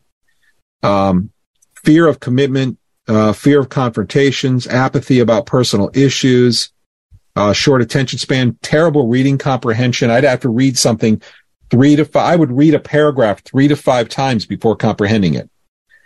Um, very, very difficult to deal with. 85, I had my fillings removed in, um, July of 2000. 85% of these symptoms went away in 24 hours. Wow. When I was sleeping, it was so bad that I would go to bed at night. I would wake up five times a night, literally five times every night. I had to urinate every time. And there's a significance to that because mercury makes your body, um, your kidney go into emergency mode and get rid of all your minerals. So you become demineralized by mercury. so you right. have to, you have to urinate throughout the night a lot and you'll wake up because you have shallow sleep because it raises your, uh, catecholmethyltransferase and it raises, it lowers your GABA, which is an immuno, uh, which is a neuroregulator raises your C, uh, lowers your COMT, which breaks down adrenaline, norepinephrine, um, uh, um, and um, estrogen and dopamine. So your adrenaline and all this, so you become hyper. There's where the hyperactivity comes from, is from the the raised adrenaline, uh, norepinephrine, and dopamine. You also can have feminization because your estrogen levels then skyrocket. And then you also can get hyper and have looping thoughts and songs you can't shut up in your mind. Your mind starts racing because mm-hmm. your gamma-aminobutyric acid, your GABA gets shunted by mercury. So all this stuff happened to me. 85% was gone. I had the best night's sleep that I had ever had in my life the night my fillings were removed. I would go to bed and wake up in a pool of sweat for the last year before my mercury was removed out of my fillings. That went away. That night I had the best night of sleep. I used to have to keep the room at 64 degrees, between 60 and 64 degrees to sleep because I was so hot. That night, I literally turned my temperature up to 72 in order to be comfortable. My, my wow. regulation wow. changed completely that night. Within the next three months, my poor short term memory, my depression, my anxiety, all of those emotionally type related issues, my hyperactivity, all disappeared in three months after having them for most of my life. They were completely gone to the point where my memory was so good. I went from the, when we would play board games that involved memory, I was like the worst player. I went in most cases to being the best player. I played a lot. It was absolutely, when I wanted to recall something, I would just remember it. And it was amazing because Mercury interferes with your recall. So anyway, without going on too long, because I know we have a long show here, I just would love, I, I love that I have an opportunity to share what I went through with Mercury. But I do want to warn people that chemtrails contain mercury. I came mm-hmm. to this conclusion shortly after they started spraying us where I lived in Jamestown, New York. All my mercury symptoms came back. I'm very, very familiar with exactly how mercury feels and what it does to my body. My business partner started having her mercury. She went through all this with me. She had her feelings out the same day I did. She went through a transformation. Then when they started spraying, all these symptoms began coming back and they would come back, especially with a plume. A plume would hit us, mm-hmm. my ears would start ringing again. And then after about an hour, the ringing would go away. And then the next plume, two hours later, because at that time it was two hour intervals. In fact, it was that way for about a decade. Like basically most of the spraying was on two hour intervals. I'd have people call me and say, it's so weird, but my husband's blood pressure spikes every two hours. Do you think that's related to chemtrails? And I would show them my veins. I said, yeah, we just got hit or tell them about my veins. I wouldn't show them. We're on the phone. And I would, and my veins just stick out of my hand because my blood pressure, my inflammation just skyrockets. Wow. So I would tell people that all these mercury symptoms, um, most of them have come back, not all of them. I don't, I'm not depressed anymore or anything like that. Um, but I do have some anxiety, but I control that myself mentally and with herbs, uh, help with that too. Mm-hmm. It's not, and it's not because I'm a fearful person at all. It's because my enzymatic and hormone system is being completely decimated by the mercury right. that I'm breathing as I talk to you right now. That, that's why you have no choice but to take care of your body the best you can. You know, Absolutely. because even, even if you don't have time and you're just interested in helping the world and being a good spiritual person and all these things, if you ignore the physical body, your emotional state is going to be at the mercy of messed up hormones and enzymes and all the stuff that you're talking about. You, you have to deal with it. If you're in a physical body. In those people who are in high places, who used to get mercury in children with the red teething stuff. I can't remember what it's called, but they banned that because they quickly recognized it was destroying children. Yeah. But they did everything they could to get it in your veins with vaccines. But right. a lot of people were waking up in the 80s and 90s, right? Right. And then they did everything they could also with compact fluorescent light bulbs. If you break a CFL light bulb in your house, right, exactly, your house is contaminated even after you do the EPA recommended cleanup. And and I've had I've talked to people, I've communicated with people who actually have told me their their stories where they broke one in their bedroom, and their wife and themselves, in this particular one, I'm remembering, started having all kinds of mercury symptoms. They had no idea what was going. It took them months to realize that these bulbs have tremendous amount of mercury in them. This is so complex and evolved and multi-layered. People just have to become conscious again, or there's no way they even understand it you know, this is what we have another 10 hours we could do with this for sure. Mm. But one of the things it brings up in my mind is, you know, the, the attitude toward environmental problems in general. Because I've been, anybody who is coherently thinking is an environmentalist on the real, in the real sense. Because poisoning your life support system is really not an intelligent thing to do. It has to be cleaned up. And on you know, America was never intended to have political parties. The founders were really against it.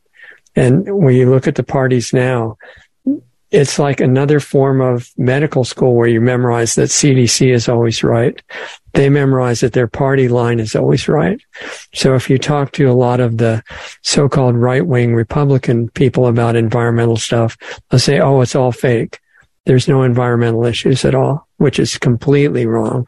And if you talk to the people on the left, you say, well, the environmental issues are terrible. We only have 10 years to live and it's all man-made climate change. And the antidote is to give up all your freedom, you know, and they're, they're just both taking completely ridiculous points of view. And the environmental issue is so urgent that I would say Rachel Carson, who wrote about it, I think in the 60s, uh, Silent Spring book that she put out, was understating the issue. It's much more severe than that.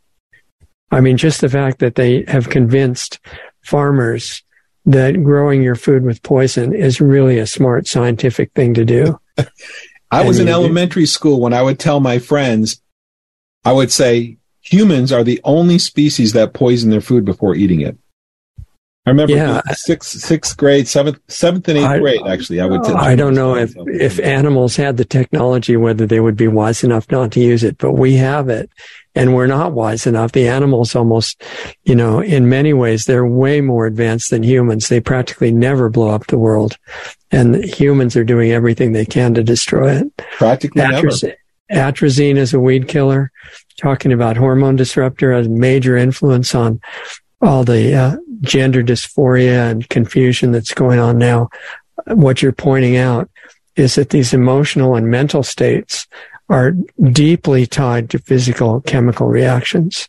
Mercury. Mercury destroys catechol-O-methyltransferase ability to be produced because it displaces magnesium. Magnesium is required in 80% of the population to right. create the enzyme that breaks down adrenaline, norepinephrine, which is like adrenaline, right. um, dopamine, and um, and um, estrogen. So it change it, estrogen, estrogen. So yeah. why why do you have feminization? Why do you have also in women? But Mercury has the opposite effect in women, though. And if it, it does those things, but it also dramatically increases uh, DHT, dihydrotestosterone. So it can create the hyperfeminization, basically. Right. It can create feminization in men and it can create masculization in women. Mercury. Right. So you can't just mentally deprogram people who are having that problem. You've got to change the hormone balance. So what's going on in the medical uh, industry is making money by chopping up their bodies, which is not a good way to make people healthy. And as you know? we're talking right now, there's biologics in the air. I'm starting to get, I can starting to be able to taste that. I tasted it earlier today. Uh-huh. They often spray them like in groups of two or three days in a row. So I, I suppose this is probably the first, probably the next couple days we'll have it because they usually do about three days in a row. And so. this is happening in almost every country in the world, right? As far as you know. The countries are working together. Chemtrails appeared in the same time year period in Russia, in China, yeah. in Indonesia, in exactly. Peru, in South America, in Africa. It all yeah. happened at the same general time. Not only the geoengineering, but the vaccination program as well. And, you know, in some ways, Russia is not nearly as corrupt as the U.S., but with the vaccines, what I was told, I can't confirm it yet, is that in the military, if you refuse the COVID vaccine, it was 10 years in prison. I this doesn't surprise me because in the 90s we learned what was going to happen in the United States shortly before um, a ground invasion. This is what I'm not making this up. This is what I was told is the uh-huh. last final big political change was going to be disarming the population, but it was right. also going to be weakening the military. Yeah, they're doing a great job on that. Although they're doing it disproportionately in the U.S. I mean, I don't know of any other country in the world for in the sake of inclusivity and, and non-racism and to avoid xenophobia and every other good, you know, reason. And to save the, the climate. The military men, yeah, had to learn how to walk in high heels. Right. And, and be a more and, effective fighting force. I, I know people personally. I know an ex uh, Marine who is suffering and all the symptoms are congruent with the vaccine. So he said when he went in, when he enlisted and they brought us out to a, a, a field about uh, bigger than a football field, but there was a uh-huh. line. Of, he said it was uh, literally about the size of a football field, and they would take a big step about one yard and get a vaccine, get a shot, take right. another step, get another one, take another wow. step, get another one, all the way for 100, about 100 yards. And then if you pass out in the process, they just push you to the side, I guess, right? I guess, but my heart breaks for these people. And it doesn't surprise me because we learned in the 90s from whistle, a lot of whistleblowers came out in the 80s and 90s. And yeah. if they came out today, it would be golden because there's social media. Back then, it was hard to get the word out, but I was right, listening right. to those channels where that were, was getting the word out and I yeah. was going to those meetings and they told us what was going to happen and everything that is happening, including disarming people. They want right. people disarmed so they can incarcerate the dissidents and so they can effectively have another country uh, meet no resistance when they come in and do a land invasion. That's what I was told by people. These are all ex-military people who know what they were talking about, in my opinion. Plus the fact that if you disarm a population, the crime gets far worse and it gets to be a much more dangerous environment. Last thing I ever want to do is use firearms. That's, that's not, I don't ever want to hurt anybody, but just the fact that you have it will deter about exactly. 99% of any problems ever. Just the knowledge that you have it. Yeah. And, and along that program of disarmament, now the Soros funded DAs are putting people in prison. Well, they just convicted a man in Texas, I think, who defended himself against a, uh, a crazy person on the road who was pointing a, a, rifle at him and he shot back and the guy was killed. And they're convict, they just convicted the defender of murder. Yeah, this and this is their goal too. They want to make people afraid to defend themselves. This is right. this is it's part of the steps. Well. Right now, once they do that, then the people who who do own firearms, a certain portion of them are going to be thinking, well, if I can't even defend myself, then what are my guns good for? And they'll be a little more inclined to turn them in. So it's right. just another step in that direction to get to disarm the population, which is going to be absolutely catastrophic to this country for reasons that that the nightly news will never tell you. Right, right. Yeah. And the coordination that you mentioned with the geoengineering going on in every country, this is some kind of a structure, right? I mean, I assume it's being enforced by each country's government, but how those are all being coordinated requires a, a body above them of some kind. Right, and this is what I call an artifact of globalism that already exists. People say, "Oh, the new world or the new world order is coming." I have said for years, the new world order is already here, and it's been here for a long time. It's just secret right, right now. What right. they're doing right now is they're in the final phase of establishing global government. And the final phase is legitimizing it in the eyes of the public. They had to implement it secretly because no country's public would ever voluntarily approve it. So they did it secretly. So now that the structure's in place, now they're going to create all these catastrophes, which they're doing now, all these bad weather situations, earthquakes, which can be induced uh, electromagnetically. Right. All of these catastrophes, they talk about pollution. They're the ones polluting. Look at what they're polluting. There's nothing. And they're, they're proving climate change is real. Well, and they're because they're creating it. They're putting so many particulates into the atmosphere, which increases the thermal capacitance of the atmosphere, which creates a heating factor. So just well, like I'm not saying only global warming. I'm saying disrupting and more violent weather changes because that's not that's not too hard to do. That absolutely the drought in California was created by geoengineering off the coast. When they hypernucleate the air off the coast, it causes the air, and you already know this. Uh, we watched it to, happen. Yeah, we've been watching it happen for years. We watch it happen while the California was suffering a drought. They're destroying this country on purpose. They're going to buy we, it up. We saw it on radar. Yes, corporatize it and then uh, for pennies on the dollar, and then they're going to own it. But yeah. they, they already control it, but now they want to own it. But anyway, so they would they would geoengineer off the um, off the coast. They hypernucleate by putting too much too many nucleation particles in the atmosphere what that causes, it causes the atmosphere to contain the moisture rather than drop it as rain on California like right, it should. Right, right. So that rain was converted and carried over to the Midwest and dropped on the Midwest instead. And all those people lost their homes. So California's losing their farms and agriculture. Right. While the Midwest is using, losing their homes, farms and agriculture. And this is why I say to people, you have to wake up. You have to make the connection between government corruption and disasters, whether they're whether all kinds of disasters are happening, even these shootings are uh, facilitated. But the idea of spraying mercury on the public, causing the emotional chaos, the rise in hyperactivity, the angers. Mercury can cause outbursts of angers. It messes your hormones up so right. much. And I've, I've had people say to me in the past, well, I, I just don't think that, that some chemical could change the way you feel too much. And I'm like, why do you think people do cocaine? Uh-huh. I mean, why, where do all these drug addictions come from? Because of the way it makes you, it's not because it makes you feel bad. It Every, everybody everywhere is trying to feel good. And the fastest way to do it is with a chemical.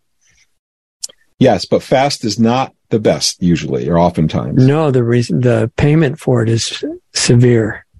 Because you're not fixing the problem either. You're masking um, the problem. That's right. That's yeah. right. Yeah. Anyway, well, maybe when you come back, if you want to talk about the mercury issue and other things that you were mentioning, we can take more focus on that if you feel like it. But Absolutely. for now, for now, the two websites are globalskywatch.com and orbisvitae.com. Is that right? Orbis Vitae with a V, like Vita. Oh, oh I wrote it wrong. I, I, thought you said B. Yeah, it's V like Vita, like life. Vita means life, like live in la vida loca. Vitae. Living the crazy life, the high life. Okay. Are those the best way to follow what you do? Yes, uh, glo- uh, globalskywatch.com and orbisvitae.com. Those are the two uh, main websites, yeah. Okay, great. Well, it's really nice to see you again. You too. You too. Thanks great to be on. Okay, we'll talk to you again soon. And thank Doug for his production work too. Yeah, absolutely. Okay, you guys, there goes Russ Tanner uh, old friend of mine and Doug's from quite a while back doing the show with Dane Wigington, which was an amazing educational experience. Um, we haven't gotten to visit with Russ for quite a while, and it was a real uh, pleasure to be able to finally do it. He's so busy, it, it's hard to even get him on the telephone. I mean, I shouldn't be talking. It's pretty impossible to get me too but uh, I really appreciate his taking the time. Uh, originally, the talk was just going to be about geoengineering, and uh, apparently, we strayed into almost all the other major issues that are going on right now, or quite a few of them anyway. So remember, I wrote down his two websites so that I would make sure and spell them correctly. The first one is obvious, globalskywatch.com, globalskywatch.com. And I think that's a great site because not only does it have its own insight into various aspects of geoengineering, but um, it has links to groups, uh, anti geoengineering groups all over the world, and definitely worth looking at.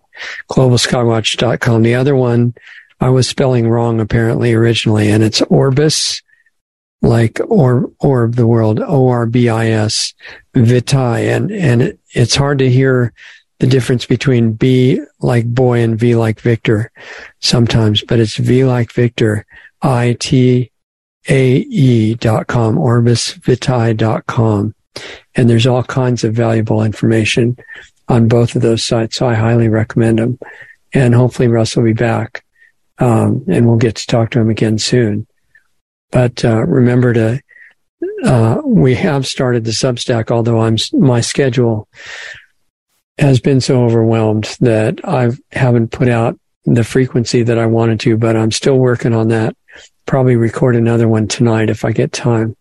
And the way to get on that free uh, mailing list for the Substack, which you don't have to pay for, you can if you want to support us, which is nice. But I want this to be available for everybody. So go to the uh, Planetary Healing Club sign up page on Lost Arts Radio which is its own address, planetaryhealingclub.com. Join us there if you want to. That there are dues for that, but they're small and they help us survive uh, and keep operating. Planetaryhealingclub.com. That's for working on all these deeper issues in person, interactive. I'm there every Saturday evening, U.S. time, six o'clock Pacific, nine o'clock Eastern. And most of the members have a hard schedule to, uh, you know, align with our meeting time. So they listen to the archive, which is fine, and then send email to make it still interactive. That's uh, planetaryhealingclub.com. The reason I mentioned the page though is that on that page, if you go to where you sign up for that and go to the right, there will be what I think is a green button something like sign up for email list or leave your email address or something. And then you'll be on the free list to get all the personal uh, communications going out by Substack. And I want to stay in touch with you that way. Want your feedback, uh, whatever you think that we have a lot of work to do, as Russ was certainly alluding to in our discussion. And you're a major part of it. I want to empower you to be completely uh, focused on what you're able to do and not not the helplessness that we've been taught is what we the condition we're in and it's not true. So give us your email address if you want to receive those uh, free outgoing messages. And remember to go to lostartsradio.com to stay in touch with all the interviews that we're doing again now. And any suggestions that you've got uh, ideas feedback whatever we want to stay in touch with you so thanks for joining us for this conversation with Russ. I hope you got something out of it and, uh, honor yourself. Take care of yourself. As he was saying, take care of your body, your mind, your emotional state. You're really important for the future of the world. And we see a lot of, uh, wonderful future contributions of what we can all do. So let's stay in touch. Have a good evening and I'll talk to you soon. Thank you.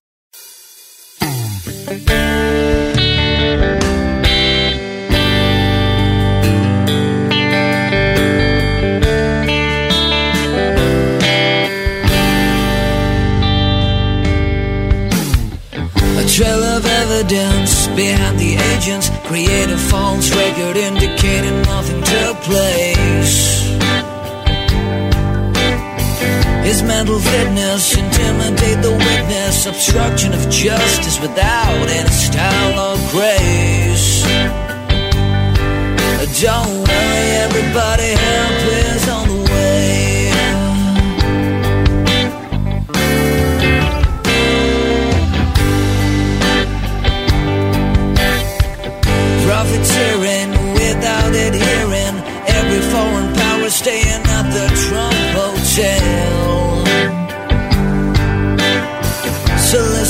Solicitation across the nation, persecuting his rivals that didn't turn out so well. Don't worry, everybody, help is on the way.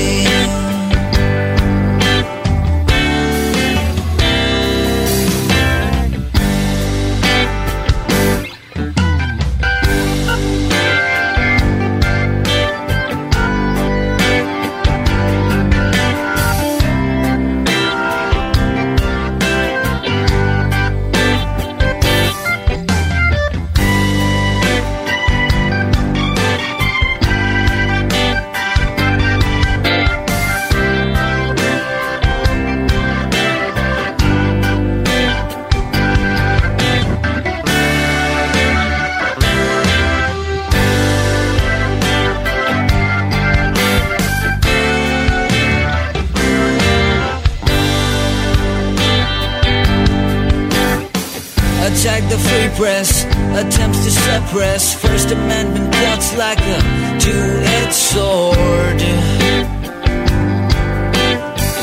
Kids in cages on certain stages build a wall just to keep you from being bored. Don't worry, everybody, help is on the way.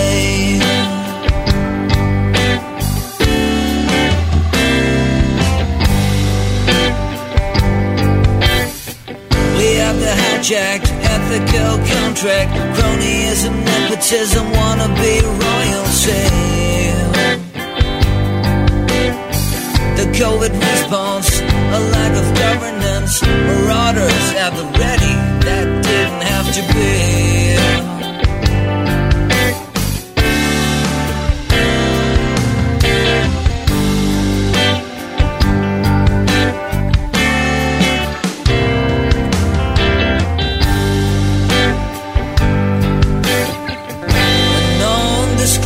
Disclosure. It's still disclosure.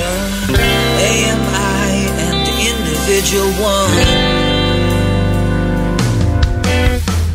This is where the incitement had begun.